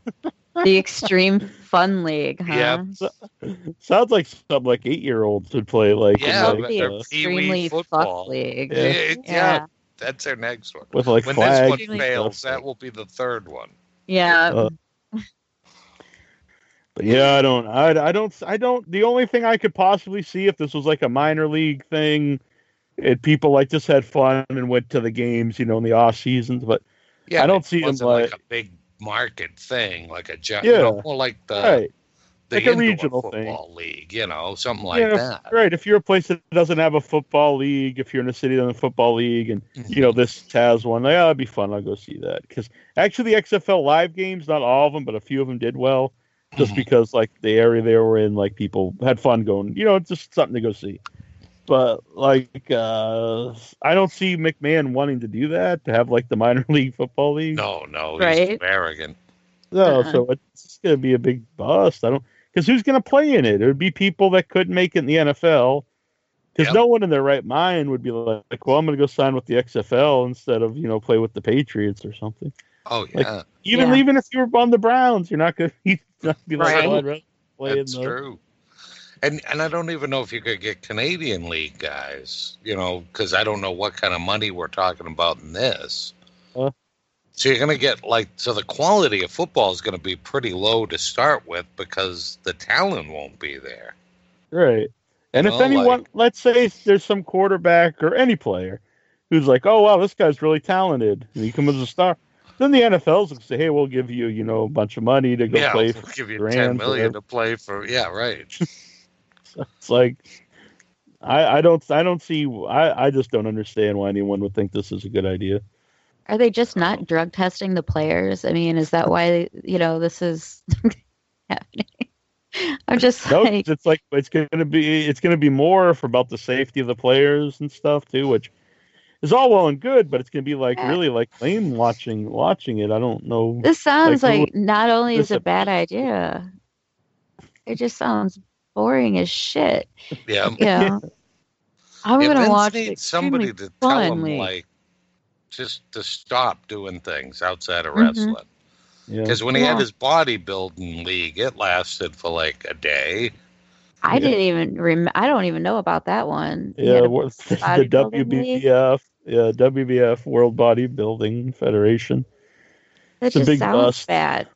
Yeah, WW New York was a big bust. Yeah, everything he's done. Like, I mean, I know some of the movies have made money, but they don't really even bother with it. Yeah, I think overall they're a big money loser. Ico Pro used to do hockey. I forgot about that one. He promoted boxing in the 80s a little bit. It was a real big. It was a big bust. I forget who it was, but. It was. I think it was after. Was it Holmes? Maybe it was someone it was. You're right. Like it was the big bust. I think.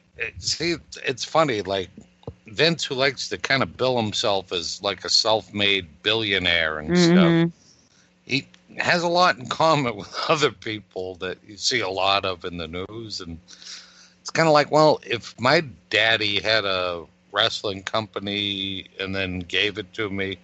I think I do pretty well in the wrestling biz, too. Yeah. You know, and it's like anything else he's ever tried, he's failed at. So just stick with the wrestling there. Mm-hmm. Yeah, and they say he's looking to sell the wrestling in WWE.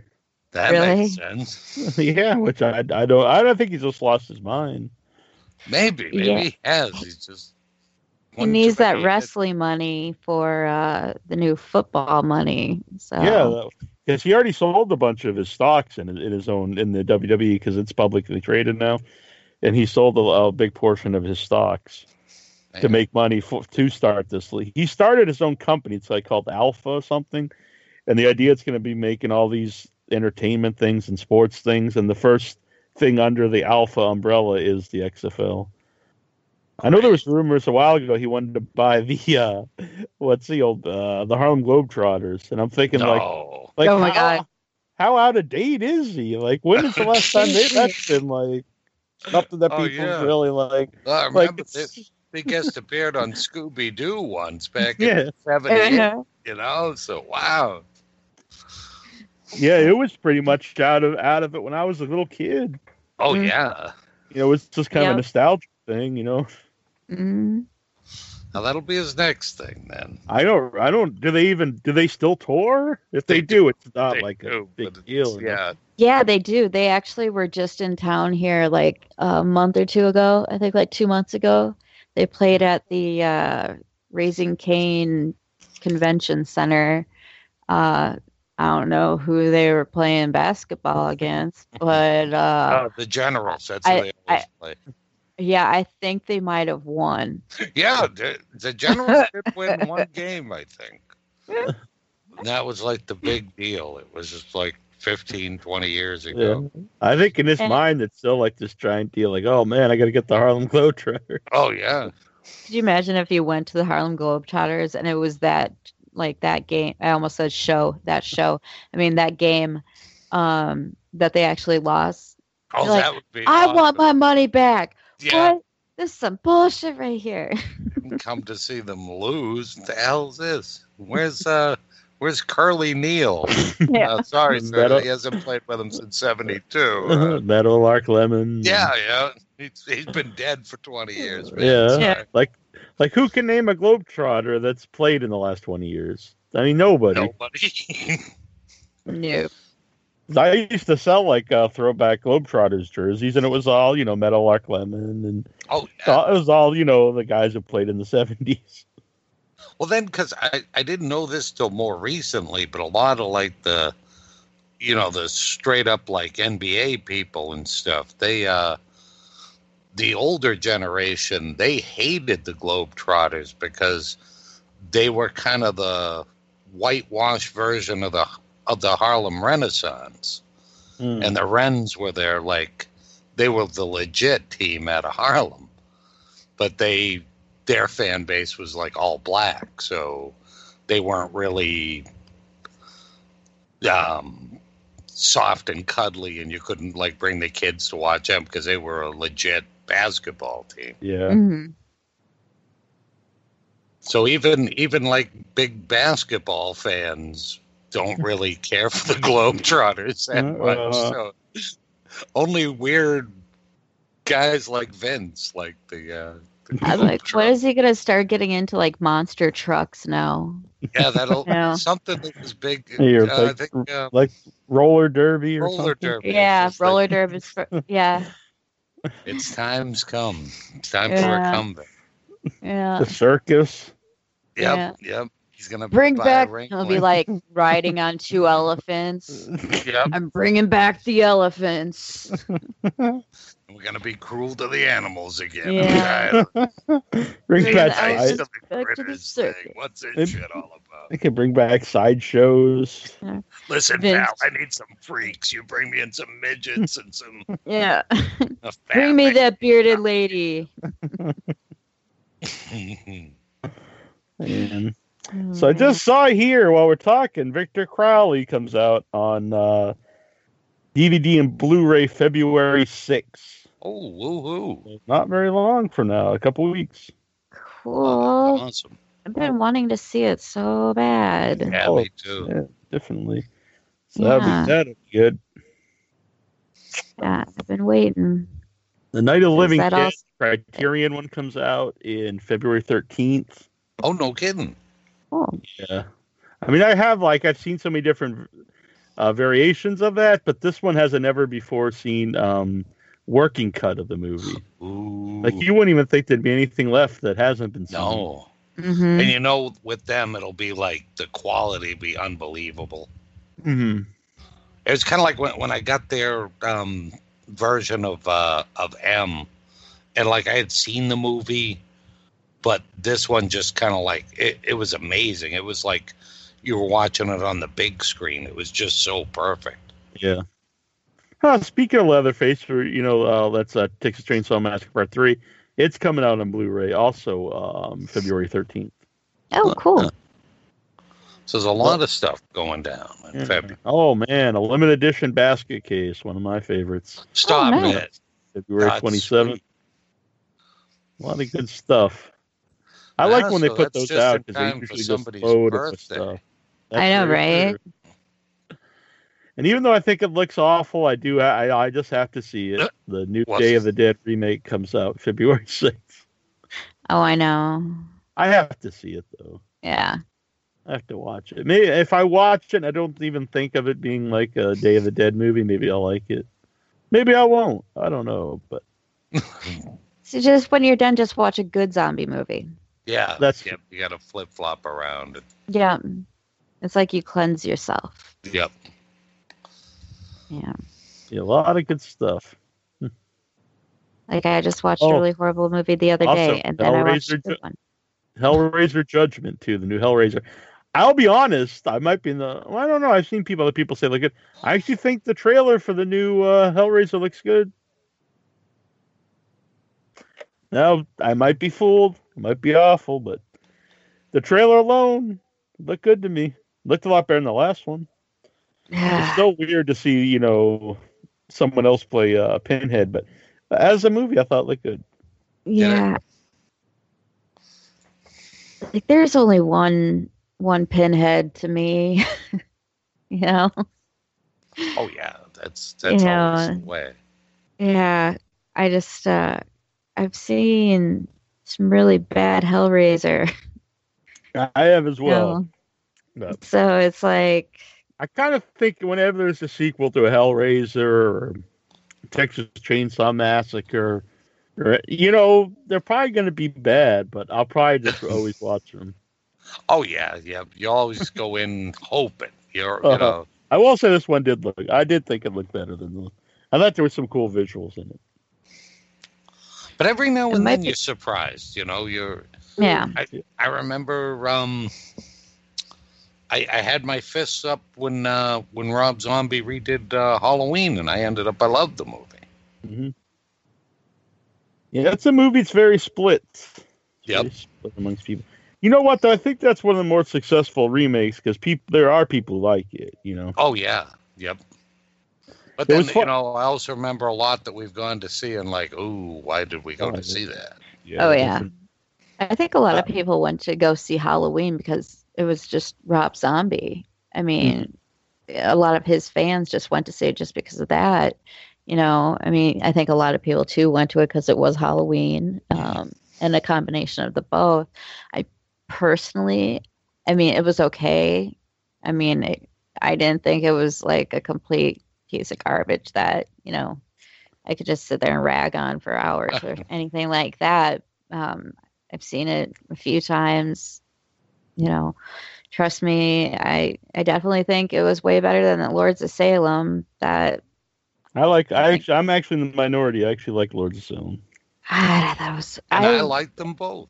So I thought it had so much potential, but like, boy, do I hate the sequel to his Halloween. Yeah, that one's. Oh yeah, that one. That's horrible. I hate that one. Troy and I almost walked out of the theater.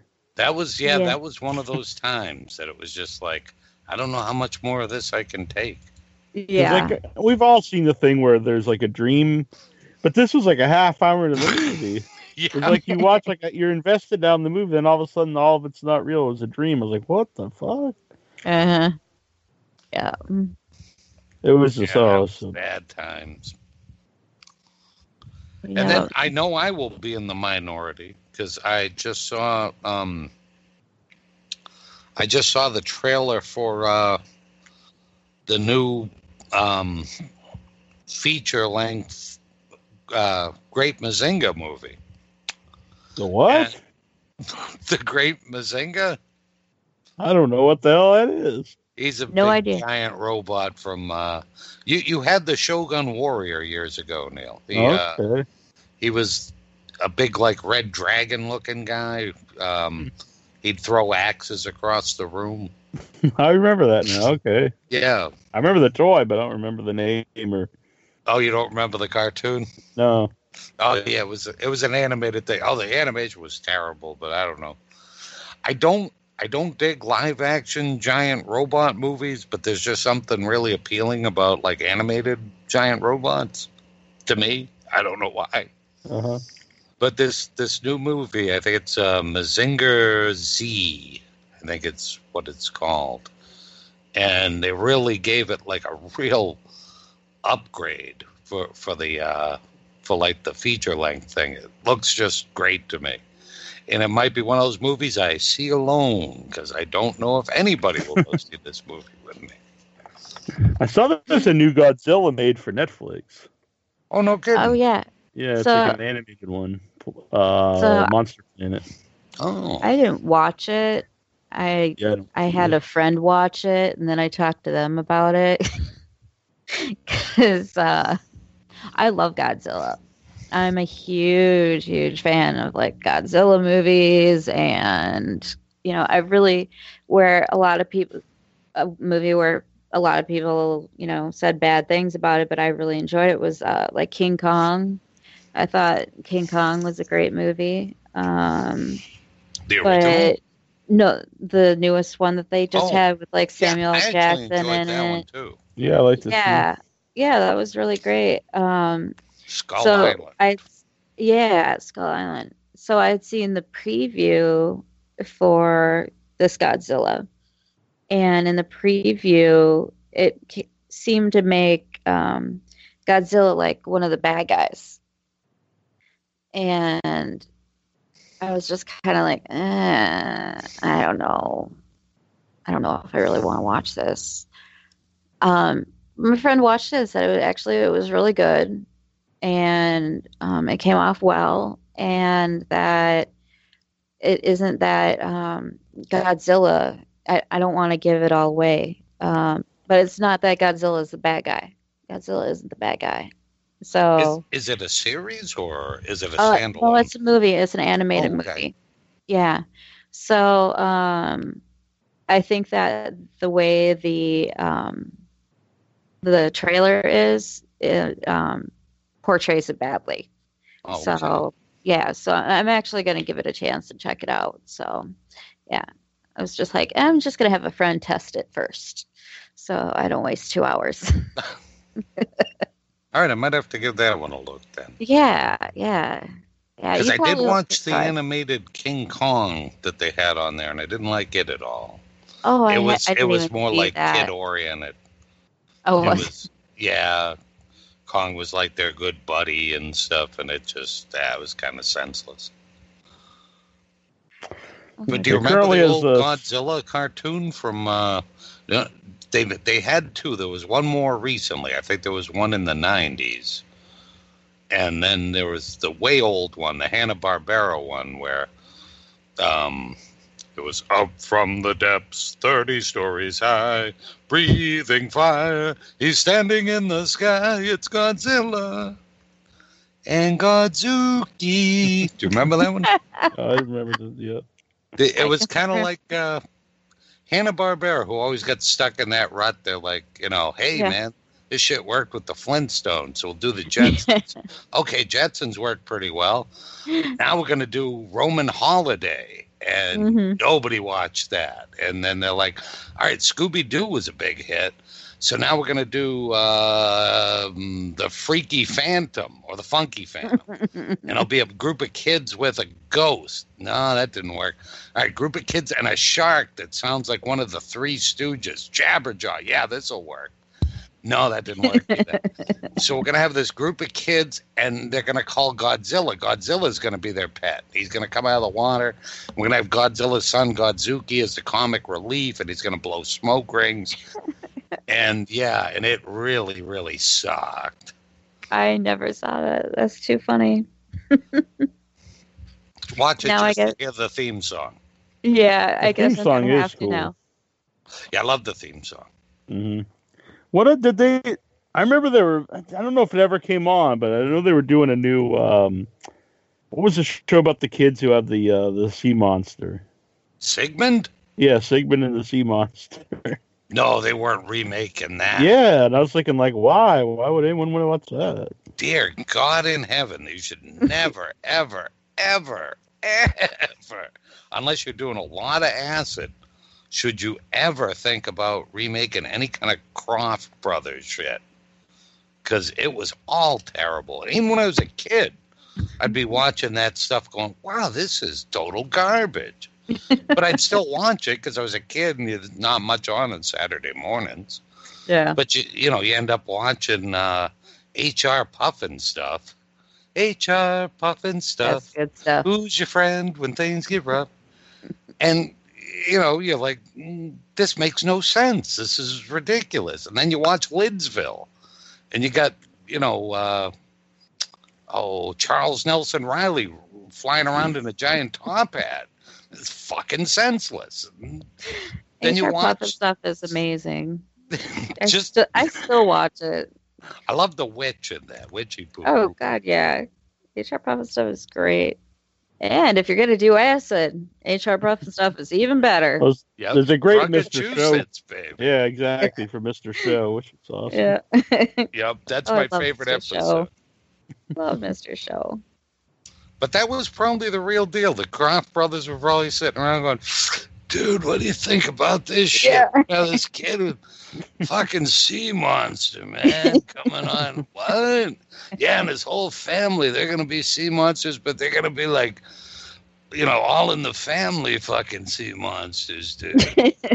Oh, yeah, that sounds great. Let's do it. All right. Well, Land of the Lost. What? The Sleestacks, who... you know, moving at like a quarter of the speed of like smell at somebody. They have these mini crossbows that can shoot like 3 feet in front of them. And who's scared of these things? I don't get it. Well, you do like Doctor Who and the Daleks. I do love the Daleks, and they're probably not too terrifying. Yeah. But I have a pretty sweet Dalek. Coming at you. I have a pretty sweet Dalek hat that Mike Terry sent me. Did you see it? It's like a beanie, like a stocking cap. Love it. I do love that. See, if Mike Terry was around, he'd go see the Mazinga movie with me. You think so? I think he would. Maybe, you never know. He's good. He had all the Shogun Warriors. And you had them, but you still won't go see this movie with me. You didn't ask me. I'll go see it. Oh, will you go see this movie with me?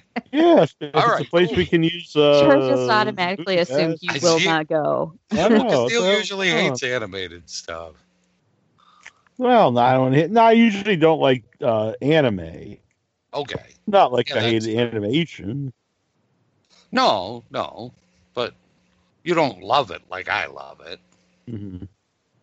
I mean, I like I don't know, The Lion King.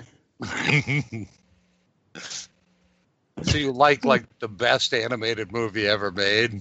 Yeah, that's a good movie. Okay, that's good. That's a good one. Beauty and the Beast is good. All right. They're making a live-action Little Mermaid. Yeah, so. I don't know about all this live-action Disney stuff. I haven't seen any of it, but none of it appeals to me. I loved the Beauty and the Beast. The live-action one. I loved it. Yeah, I couldn't get over the weird CGI face on the Beast. I didn't watch the movie. I just saw it at the trailer. When Gaston does his song, it just he had to pull me down because I wanted to stand up on my seat and start to sing along. I could totally see that. Which, yeah. Okay, I totally did a little bit. Those things. Like Sweeney Todd, she's got to kind of muzzle me. What about the Jungle Book? Oh, yeah. Well, only when King Louie starts singing. No, I mean the live action version. Oh, I thought you meant if I start singing along to that. Yeah, no, I never saw the live action one. I heard good things, though. If there's music, if it's a musical or whatever, and I'm home by myself, or if I'm even if I'm with people, it doesn't matter. I'm probably going to sing along with it. Oh, yeah. You know, it's I don't care. It's going to happen. It's going to go down. You guys are going to hear my horrible voice. Enjoy yourself. So I've been working on a hoodie. I've been wanting to do a patches for a while. So I like patches. But I didn't want to do a denim thing because I'm not a punk rocker, and I want to be oh man, this guy thinks he's punk rock. So I thought at first I was gonna do a jacket, a blazer.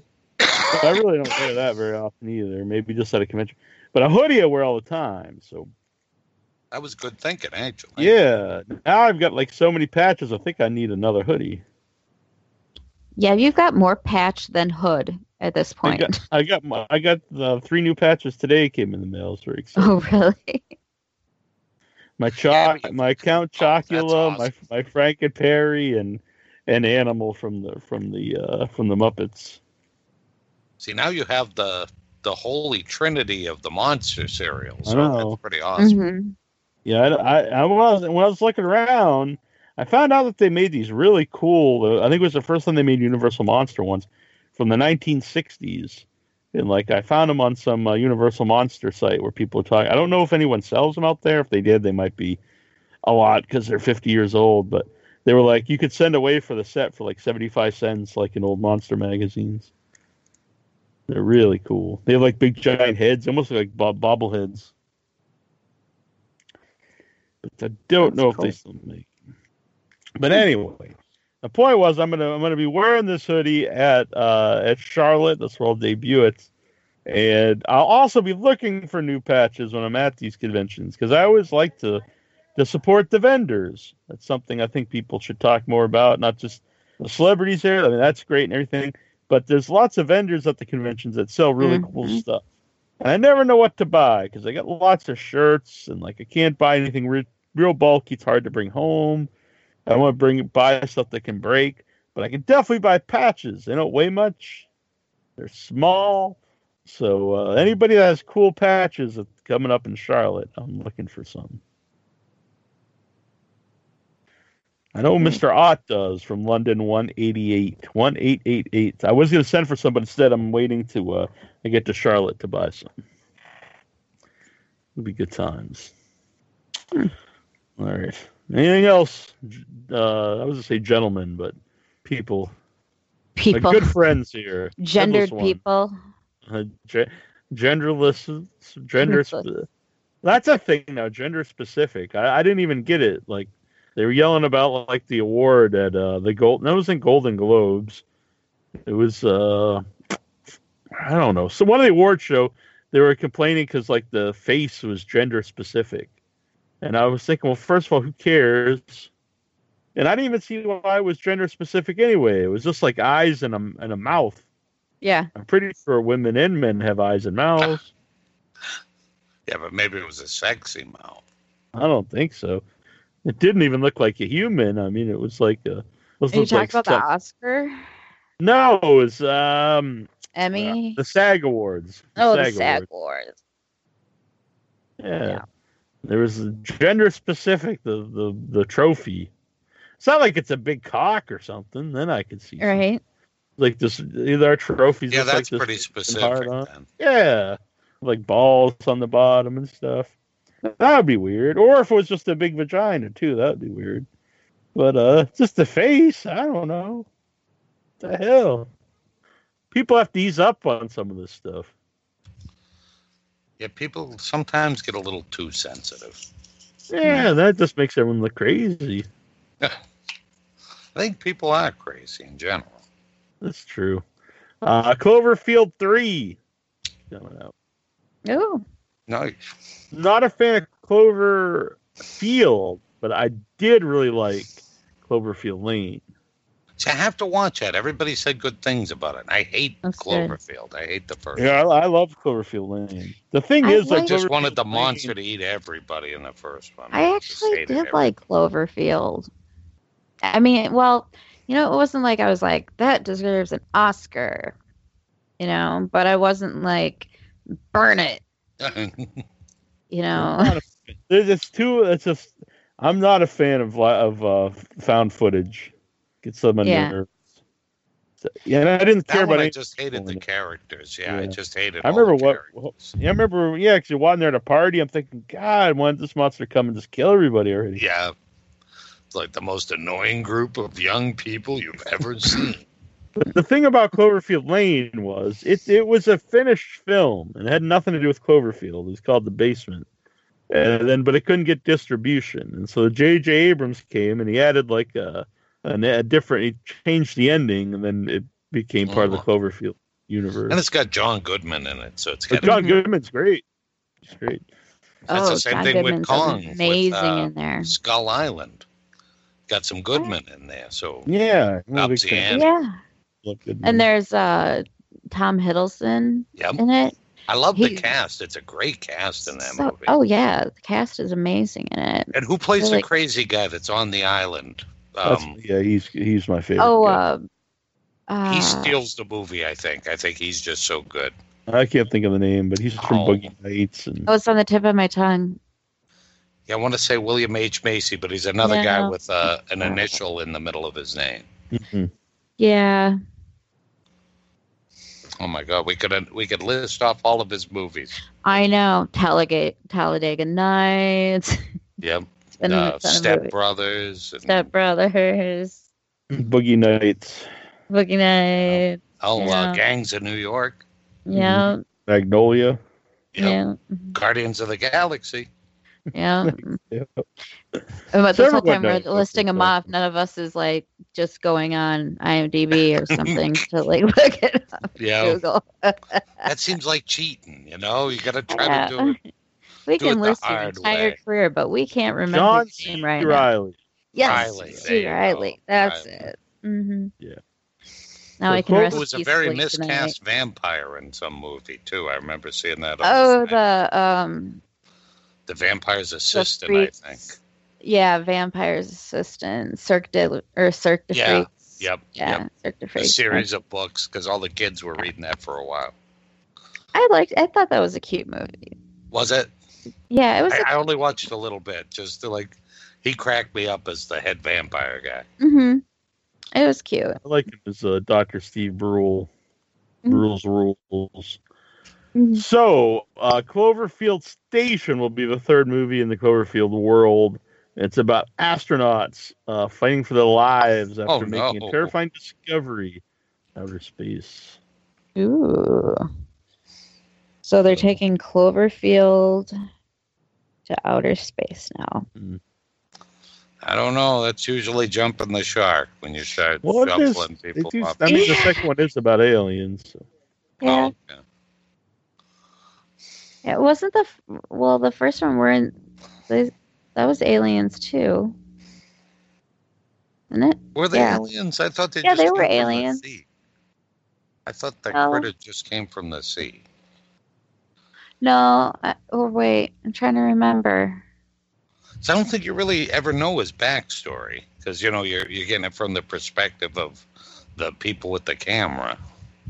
Yeah, I don't think in that movie it's just something from the water. I don't think there's really any reference of aliens. I think you kind of think it's a sea monster of some sort. Yeah, I can't remember. Like, there were a couple of movies just like it, like, that came out right about that time. There was that Sky something. It was kind of like it, that came out at the same time. That one had aliens in it. There were a lot of... Well, then there was the one with the giant monsters and the robots. Pacific Rim. Pacific Rim, yeah. I like that. There, the second one's coming out soon, or yeah, it did just come out. It might be out in theaters right now. Actually, I don't think. Guillermo.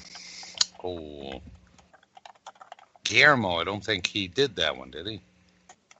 No, he did the first one. Yeah, I think he did the first one. I believe he did the first one. Yeah. Yeah. Yeah, I liked the first one. I mean, the monsters were.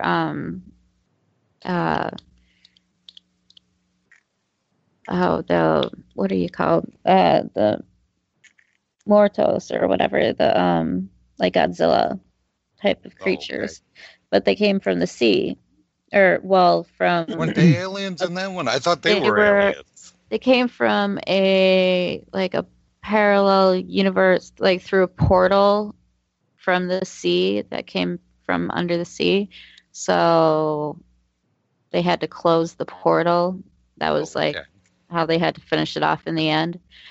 If you haven't seen it by now, go back. I mean, it's been a couple years, so I'm not feeling like I'm really giving any spoilers here. Spoilers here. So, but yeah, they had to close the portal, and the portal was in the sea, so that's where all these monsters were coming from. But they were awesome, and Ron Perlman was in it, and love him. So... Perlman's always the man. Yeah, Perlman's great. Yeah. I did want to mention something was earlier this week, because you mentioned Rob Zombie, and everyone's sharing this this article where it was saying all the Rob Zombie hate has to stop, and it was something just annoyed me about it, because it was telling you that you were wrong if you don't like Rob Zombie, and I mentioned that, and then. Somebody, they were like, well, this is their person's opinion. But I was like, well, their opinion is that your opinion's wrong unless you agree with their opinion. Yep. It just bothered me because, I mean, you have the right to like or dislike whatever it is, you know. Yeah. So anyway, the person who owns the website, pophorror.com, messaged me, and I thought, oh, no, this is going to be maybe you're angry or something. Not to say she was very nice, and she said she respected my opinion, and she actually loves Without Your Head, and she said I wasn't rude about it, so I ended up very nice. I was pleasantly surprised. Wow, that's cool. And she wants to come on the show sometime, so nice. She's welcome to come on. So sometime we'll have the editor-in-chief from Pop Horror, Tori Daniel, here on the show. Well, I don't know, we'll figure something out to talk about. Oh, yeah. Well, that's good. At least it had it did better resolution than most of the times. Mm-hmm. It's kind of like when I was like, "Geez, I hated Mother." I just thought that was the worst movie, and then people were like, "Oh, if you didn't like Mother, then you just simply don't understand it." And it's like, well, maybe I just didn't like it because I thought it sucked. Is that a possibility out there? Maybe I got the allegories and stuff. Maybe I did, but maybe I just didn't like the movie. I had a lot of people say that about It Follows. Yeah, yep. You get that with that one, too. That's another polarizing movie. I just didn't like it at all. I'm not a fan either. Yeah, and everybody's like, it was just amazing and blah, blah. I'm like, yeah, Steph Heiss out there, he's obsessed with it. Yeah, I did not like it at all. I was like... I think there's a big part of it that takes me out of the movie is... so the guy who passes it off to the girl at the beginning, mm-hmm. Then you don't see him again. And so they track him down, but at the beginning he tells her all the whole concept of this ghost, this spirit, whatever it is, and how you get rid of it. He knows everything about it. And so then mm-hmm. They track him down and find him.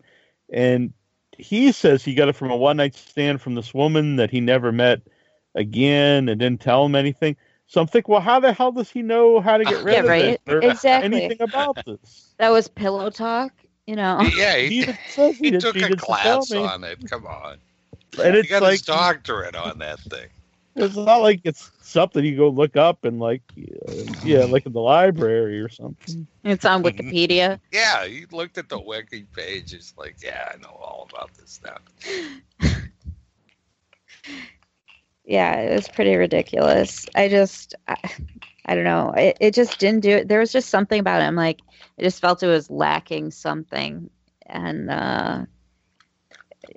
I don't know. I was just like, I do not understand why people are just raving about this movie.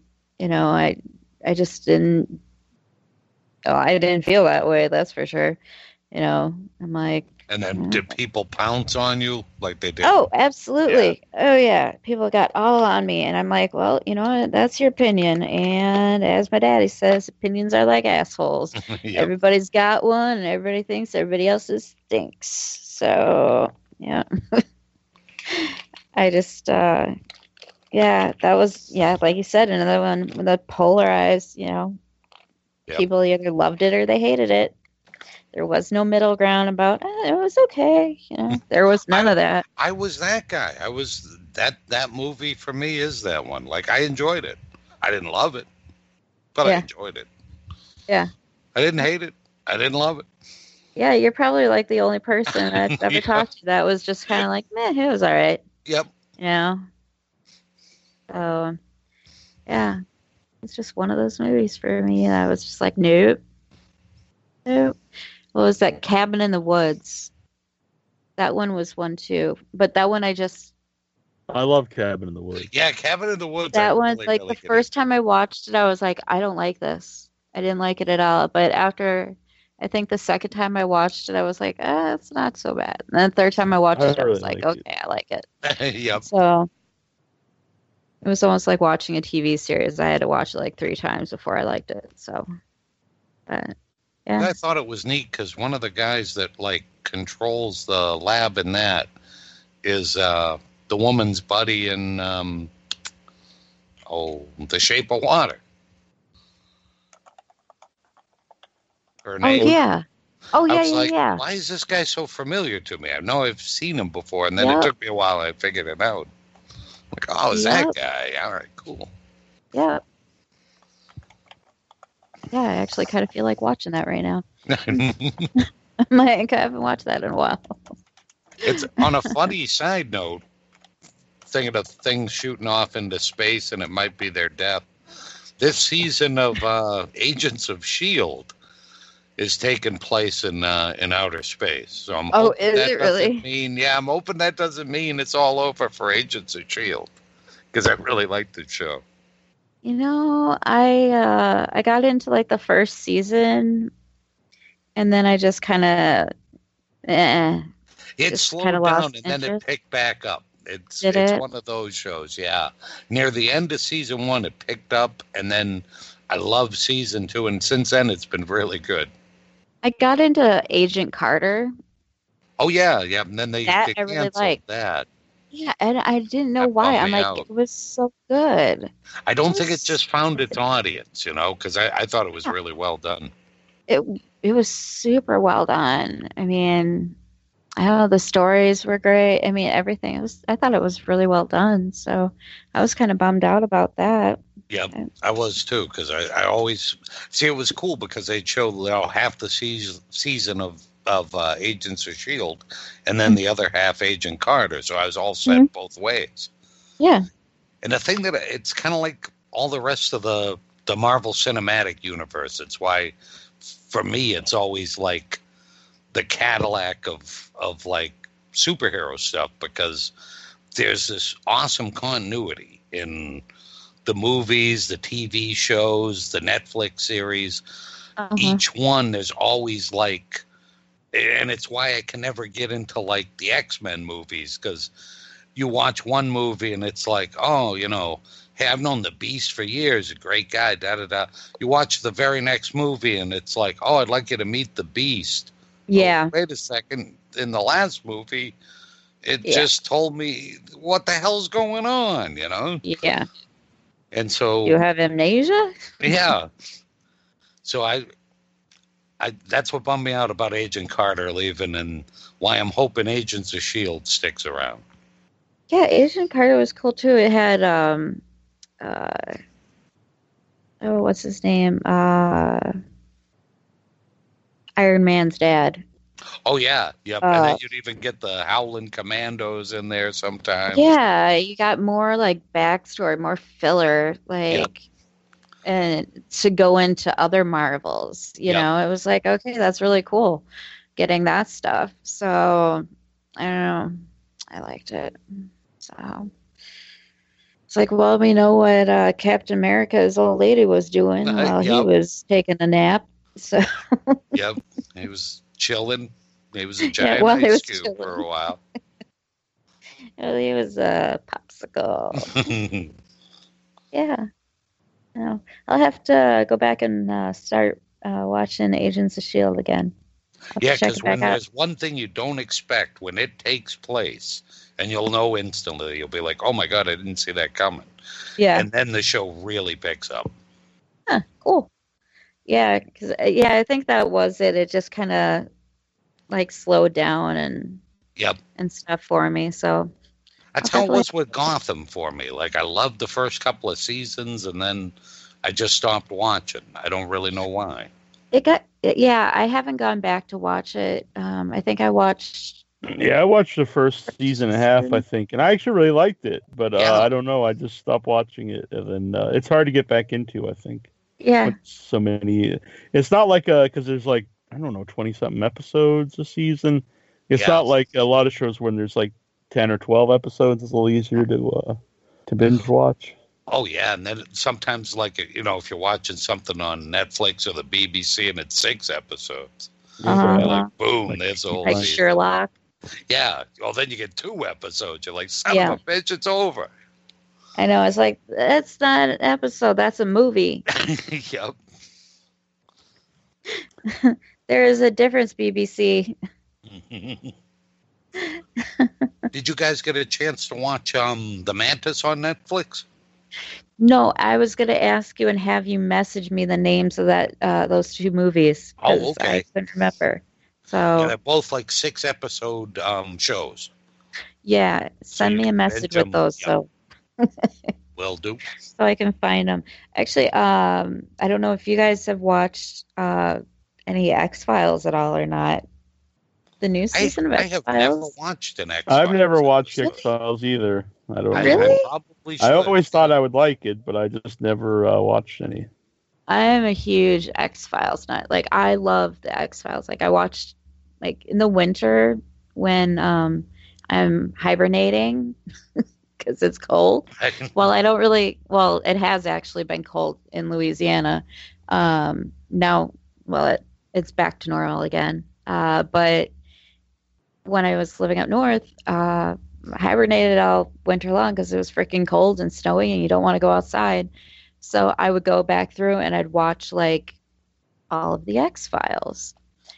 But yeah, I loved that show. I mean, it wasn't just always, you know, aliens and stuff. I mean, you'd have creatures and monsters and all kinds of stuff. And, you know, they just had great characters and stories, and you go back and you watch and you see all kinds of actors when they were early in their careers. You know, I mean, Bruce Campbell's in a story or that's in one of the episodes. Like, some of the guest appearances are great. Yeah, Lily Tomlin's in an episode. Nice. Like, she's in one of my favorite episodes. You know, I'll sit there, I'll go back and watch just specific episodes. Like, I know which ones I want to see. Mm-hmm. So, but I rewatch it like every year. But the new season came back on; they redid it or started back up again. And I was nervous after the last season they did. I thought they were just gonna end up throwing these 2, basically young Scully and Mulder, like a young redhead and a young good-looking guy, up there and have them be the new ones. And thankfully, they didn't do that. They actually got the originals to come back. And the new season's actually really good. It's just like watching the old ones again. And I haven't watched this week's episode yet, but it from the previews that I saw, it looks just like they kind of go back to like a 50s horror movie kind of thing, like sci-fi horror movie. Mm-hmm. So it looks really good. I can't wait to watch it. So I don't know. It's another one of those shows that I like. I love my Doctor Who. I'm a total nerd. I love my Doctor Who. I love my X-Files. You know, I love that stuff. So, yeah. Can't wait to watch it. So, if you get a chance, check out X-Files. I will. I'll start from the beginning. It was one of the last things our uncle, who passed away a couple weeks ago, he binge-watched from the first episode. He watched all seasons of X-Files. And he was really looking forward to this to the new season. I believe he even had one on DVR before he passed away, but he didn't get to see him. Yeah, he had fallen in love with it. He really, really dug it. Yeah. They are great. Yeah. I have to see if I can find... I think it's something I'd probably like. Oh, yeah, me too. Oh, yeah, you guys would totally love it. You know, there's an episode with a freak show, and it has, like, a little monster. I mean, there's just... Yeah, you guys would end up really liking it. There's ghost stories. I mean, just all sorts of stuff. It's one of those shows that, like, people never believe that I haven't seen. Because, you know, people that know me for a while, they were like, what do you mean you don't watch the X-Files? Yeah. But that's one I probably would like, because they also do that with me with nobody can believe that I don't like The Simpsons or Family Guy. I've never watched either one. I've watched both, and I don't like either one. It's just not my sense of humor. I mean, I'm not all big into Family Guy. I mean, and I used to watch The Simpsons, like, all the time when I was a kid. Mm-hmm. All the time. You know, but actually, Seth MacFarlane has a new show out called The Orville. That is actually pretty funny. It's actually pretty good. It's kind of like a Star Trek type of TV show. I've seen the ads for it. Yeah, it's actually pretty good. It's pretty funny. It's like them kind of spoofing Star Trek, but doing their own kind of show. And it's actually pretty good. I find it humorous. So very cool. Yeah. Well, I'm getting sleepy here, but I had a lot of fun tonight. Yeah. Been a good show. Yes. There'll be good shows in the future here. We'll be counting down to Mad Monster coming up. Everyone's looking forward to Death House. Oh, I can't wait. It'll be coming out a few days. So hopefully they'll add some theaters so we can see it. If we can't see it in the theater, we'll definitely get on video on demand. Mm. Be good times. Maybe they'll show it at Monster. I don't know. Any horror flicks coming out tomorrow? Mm-hmm. I haven't looked to see what the new releases were for tomorrow. Yeah, me neither. I don't believe so. I do think some movies that had limited releases are getting wider releases because they got Oscar nominations. Yeah. I think The Shape of Water's playing here in Sandwich. I just saw it when I drove past the Sandwich Theater. I was like, oh my God, they're finally showing The Shape of Water. And Three Billboards. That movie looks really good too. That's playing. Oh yeah, I'd like to see that. I want to see that. I haven't seen that yet. Yeah. I don't think any horror movies are opening here anytime soon. Unfortunately, Black Panther, that opens when we'll be in. Black Panther's not horror, but that opens the weekend we'll be in Charlotte. That's the next one I'm totally geeked for. I can't wait for that. Yeah, that one looks really good. So either maybe we'll see it while we're in Charlotte if we have a free night or something. And they'll win my heart if they give Ulysses Claw, if they give him his weird little sound gun on his on the stump of his wrist. But I'm not holding my breath on this one. I don't know if it'll happen or not. Uh-huh. But just to see Andy Serkis as Andy Serkis, they're not, you know, he's not computer captured in any way. It's really him, Yahoo. And you know, in the second Avengers movie, when Ultron blew off his hand, it perfect setup. They can, you know, shove this thing on there. You can start blasting away on people. And I know he's in this movie. Yep. I'm very happy about the movie itself, the look of it. Oh, so if they do that, it'll just push it over the top for me. Yeah, the new Maze Runner opened. That's one that, like, the ad actually looked good, but I've never seen watched a Maze Runner movie. So. I think this is the third one. Yeah, I saw the first one, but that was it. The kids love the series of books. Yeah. You know, but... Yes, the children's do. I'm looking forward to the New Mutants movie. That was that one. I'm not sure. I think it comes out like this month or next month. Maybe next month. It's coming out. The New Mutants looks pretty good. I mean, it's like mutants and a ghost haunted house thing. So I mean, like, that's the best of both worlds for me. So I'm like, that looks pretty cool. I look forward to that. And I think it's got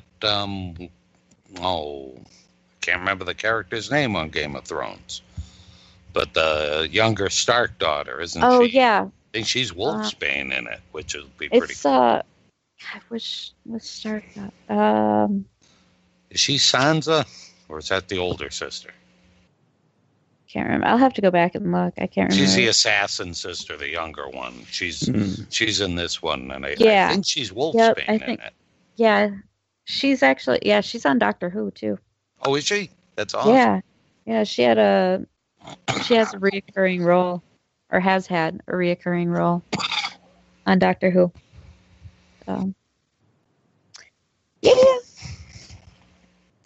Yeah, that one I have a little bit of hope for. Unfortunately, the trailer that I saw for I think it was Fox's final of the X-Men movies. Where they're going to do or redo the whole Dark Phoenix saga again for some unknown reason. And it looks like a huge pile of shit.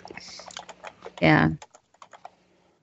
And it's got the other sister in it. She plays the Phoenix in it. She's Jean really? Grey. Yeah. Sometimes they just need to stop. Yeah. It's like, just stop. Messing with things.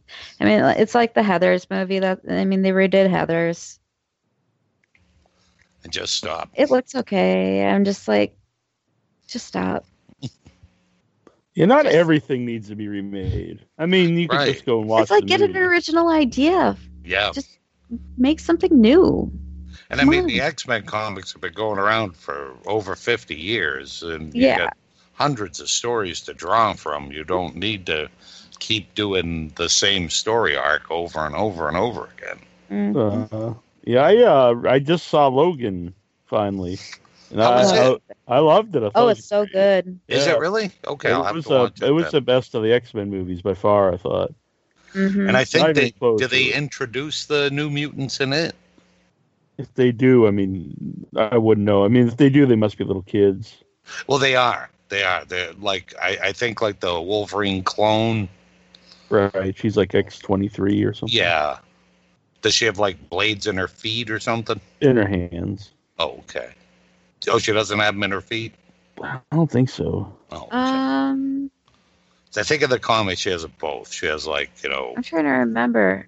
Two claws in her hand and one in her foot or in her feet or something. But no, this was good. It's a very depressing movie. Is it? Yeah. It's dark. It's dark and very violent, like extremely violent. It's definitely the most violent, like, just bloodshed. Like, it's depressing with Professor X is old and feeble and kind of out of his mind. And, but it's a really good movie. I really liked it a lot. Yeah, I'll have to check it out. I just saw it on demand. It was one thing I understand with people are like asking like how can they have Hugh Jackman, because they're trying to sign him for the new since, you know, to be in the new Marvel movies, you know, to be part of the Marvel universe, to reprise the role as Wolverine. But it's clearly set up that this movie's in the future, so I don't see why it would be a big deal to have him be Wolverine in the current movies.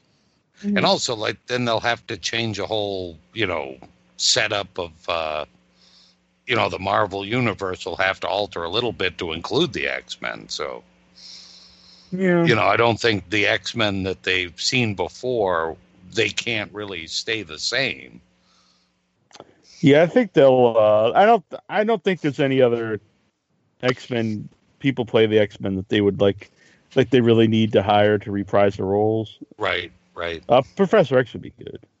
That'd be awesome. But I mean, the guy who plays Wolverine is like the most known, of the characters of those movies. So. Oh yeah, I think he was the only one that got like a solo movie, wasn't he? So I remember when they did the Origins one, their plan was to have an Origins one for each of the characters, but then nobody really gave a shit about any of the other characters. I think Wolverine's the only one who's gotten his own movies. Mm. Yeah, I think so. Yep. So I'd like to see some Hugh Jackman as Wolverine in the Marvel Universe. That'd be cool. Yeah, they said they're trying to get him for as early as Avengers 4. Oh, nice. So not the Avengers coming out this year, but the next one. Yeah. Which I think will be like the final throwdown with Thanos. I think it'll be this one and then like one more after that. Yeah. Because they got to stretch that out with Thanos. You can't, he's too big of a character. You can't just do him in one movie. Right. Yeah. All right, well, I had a good time tonight, and I'm looking forward to the future without your heads here for our brand new year, 2018, the year of the infestation. Yes. Infestation. Mm-hmm. And I'm hoping to, I can't promise anything, but... Destination Infestation. I like it. I might have our illustration done as early as this weekend. Oh, very cool. Cool. I'm working an overtime thing at the school, so it's a perfect time to do something like that. Yeah, well, when it's... Maybe I shouldn't say anything, I don't know, but in the future, it looks like there will be a Without Your Head store on Amazon. Oh. Mm. That should be very cool. Hell yeah. We're on the waiting list, so we will see. Harumph waiting list. Mm-hmm. But it looks good. It looks good. It looks positive. That will happen at some point this year. Cool. Yes. Some people wanted me to respond to Annabelle's post about me, but I don't think I will. I don't know why some things need to be publicized. I think a lot of stuff should just be is personal between us and should just be left that way. But she decided to make a big post about it. That's fine. That's her recollection of things, not necessarily mine. So I wish her all the best. And we had a lot of fun together. That's all I'll say.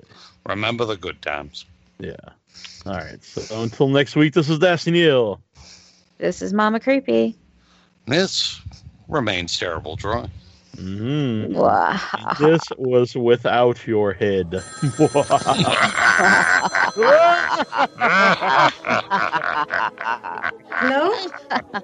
Hello? Hello? Hey, quiet! It's him again! The Mona!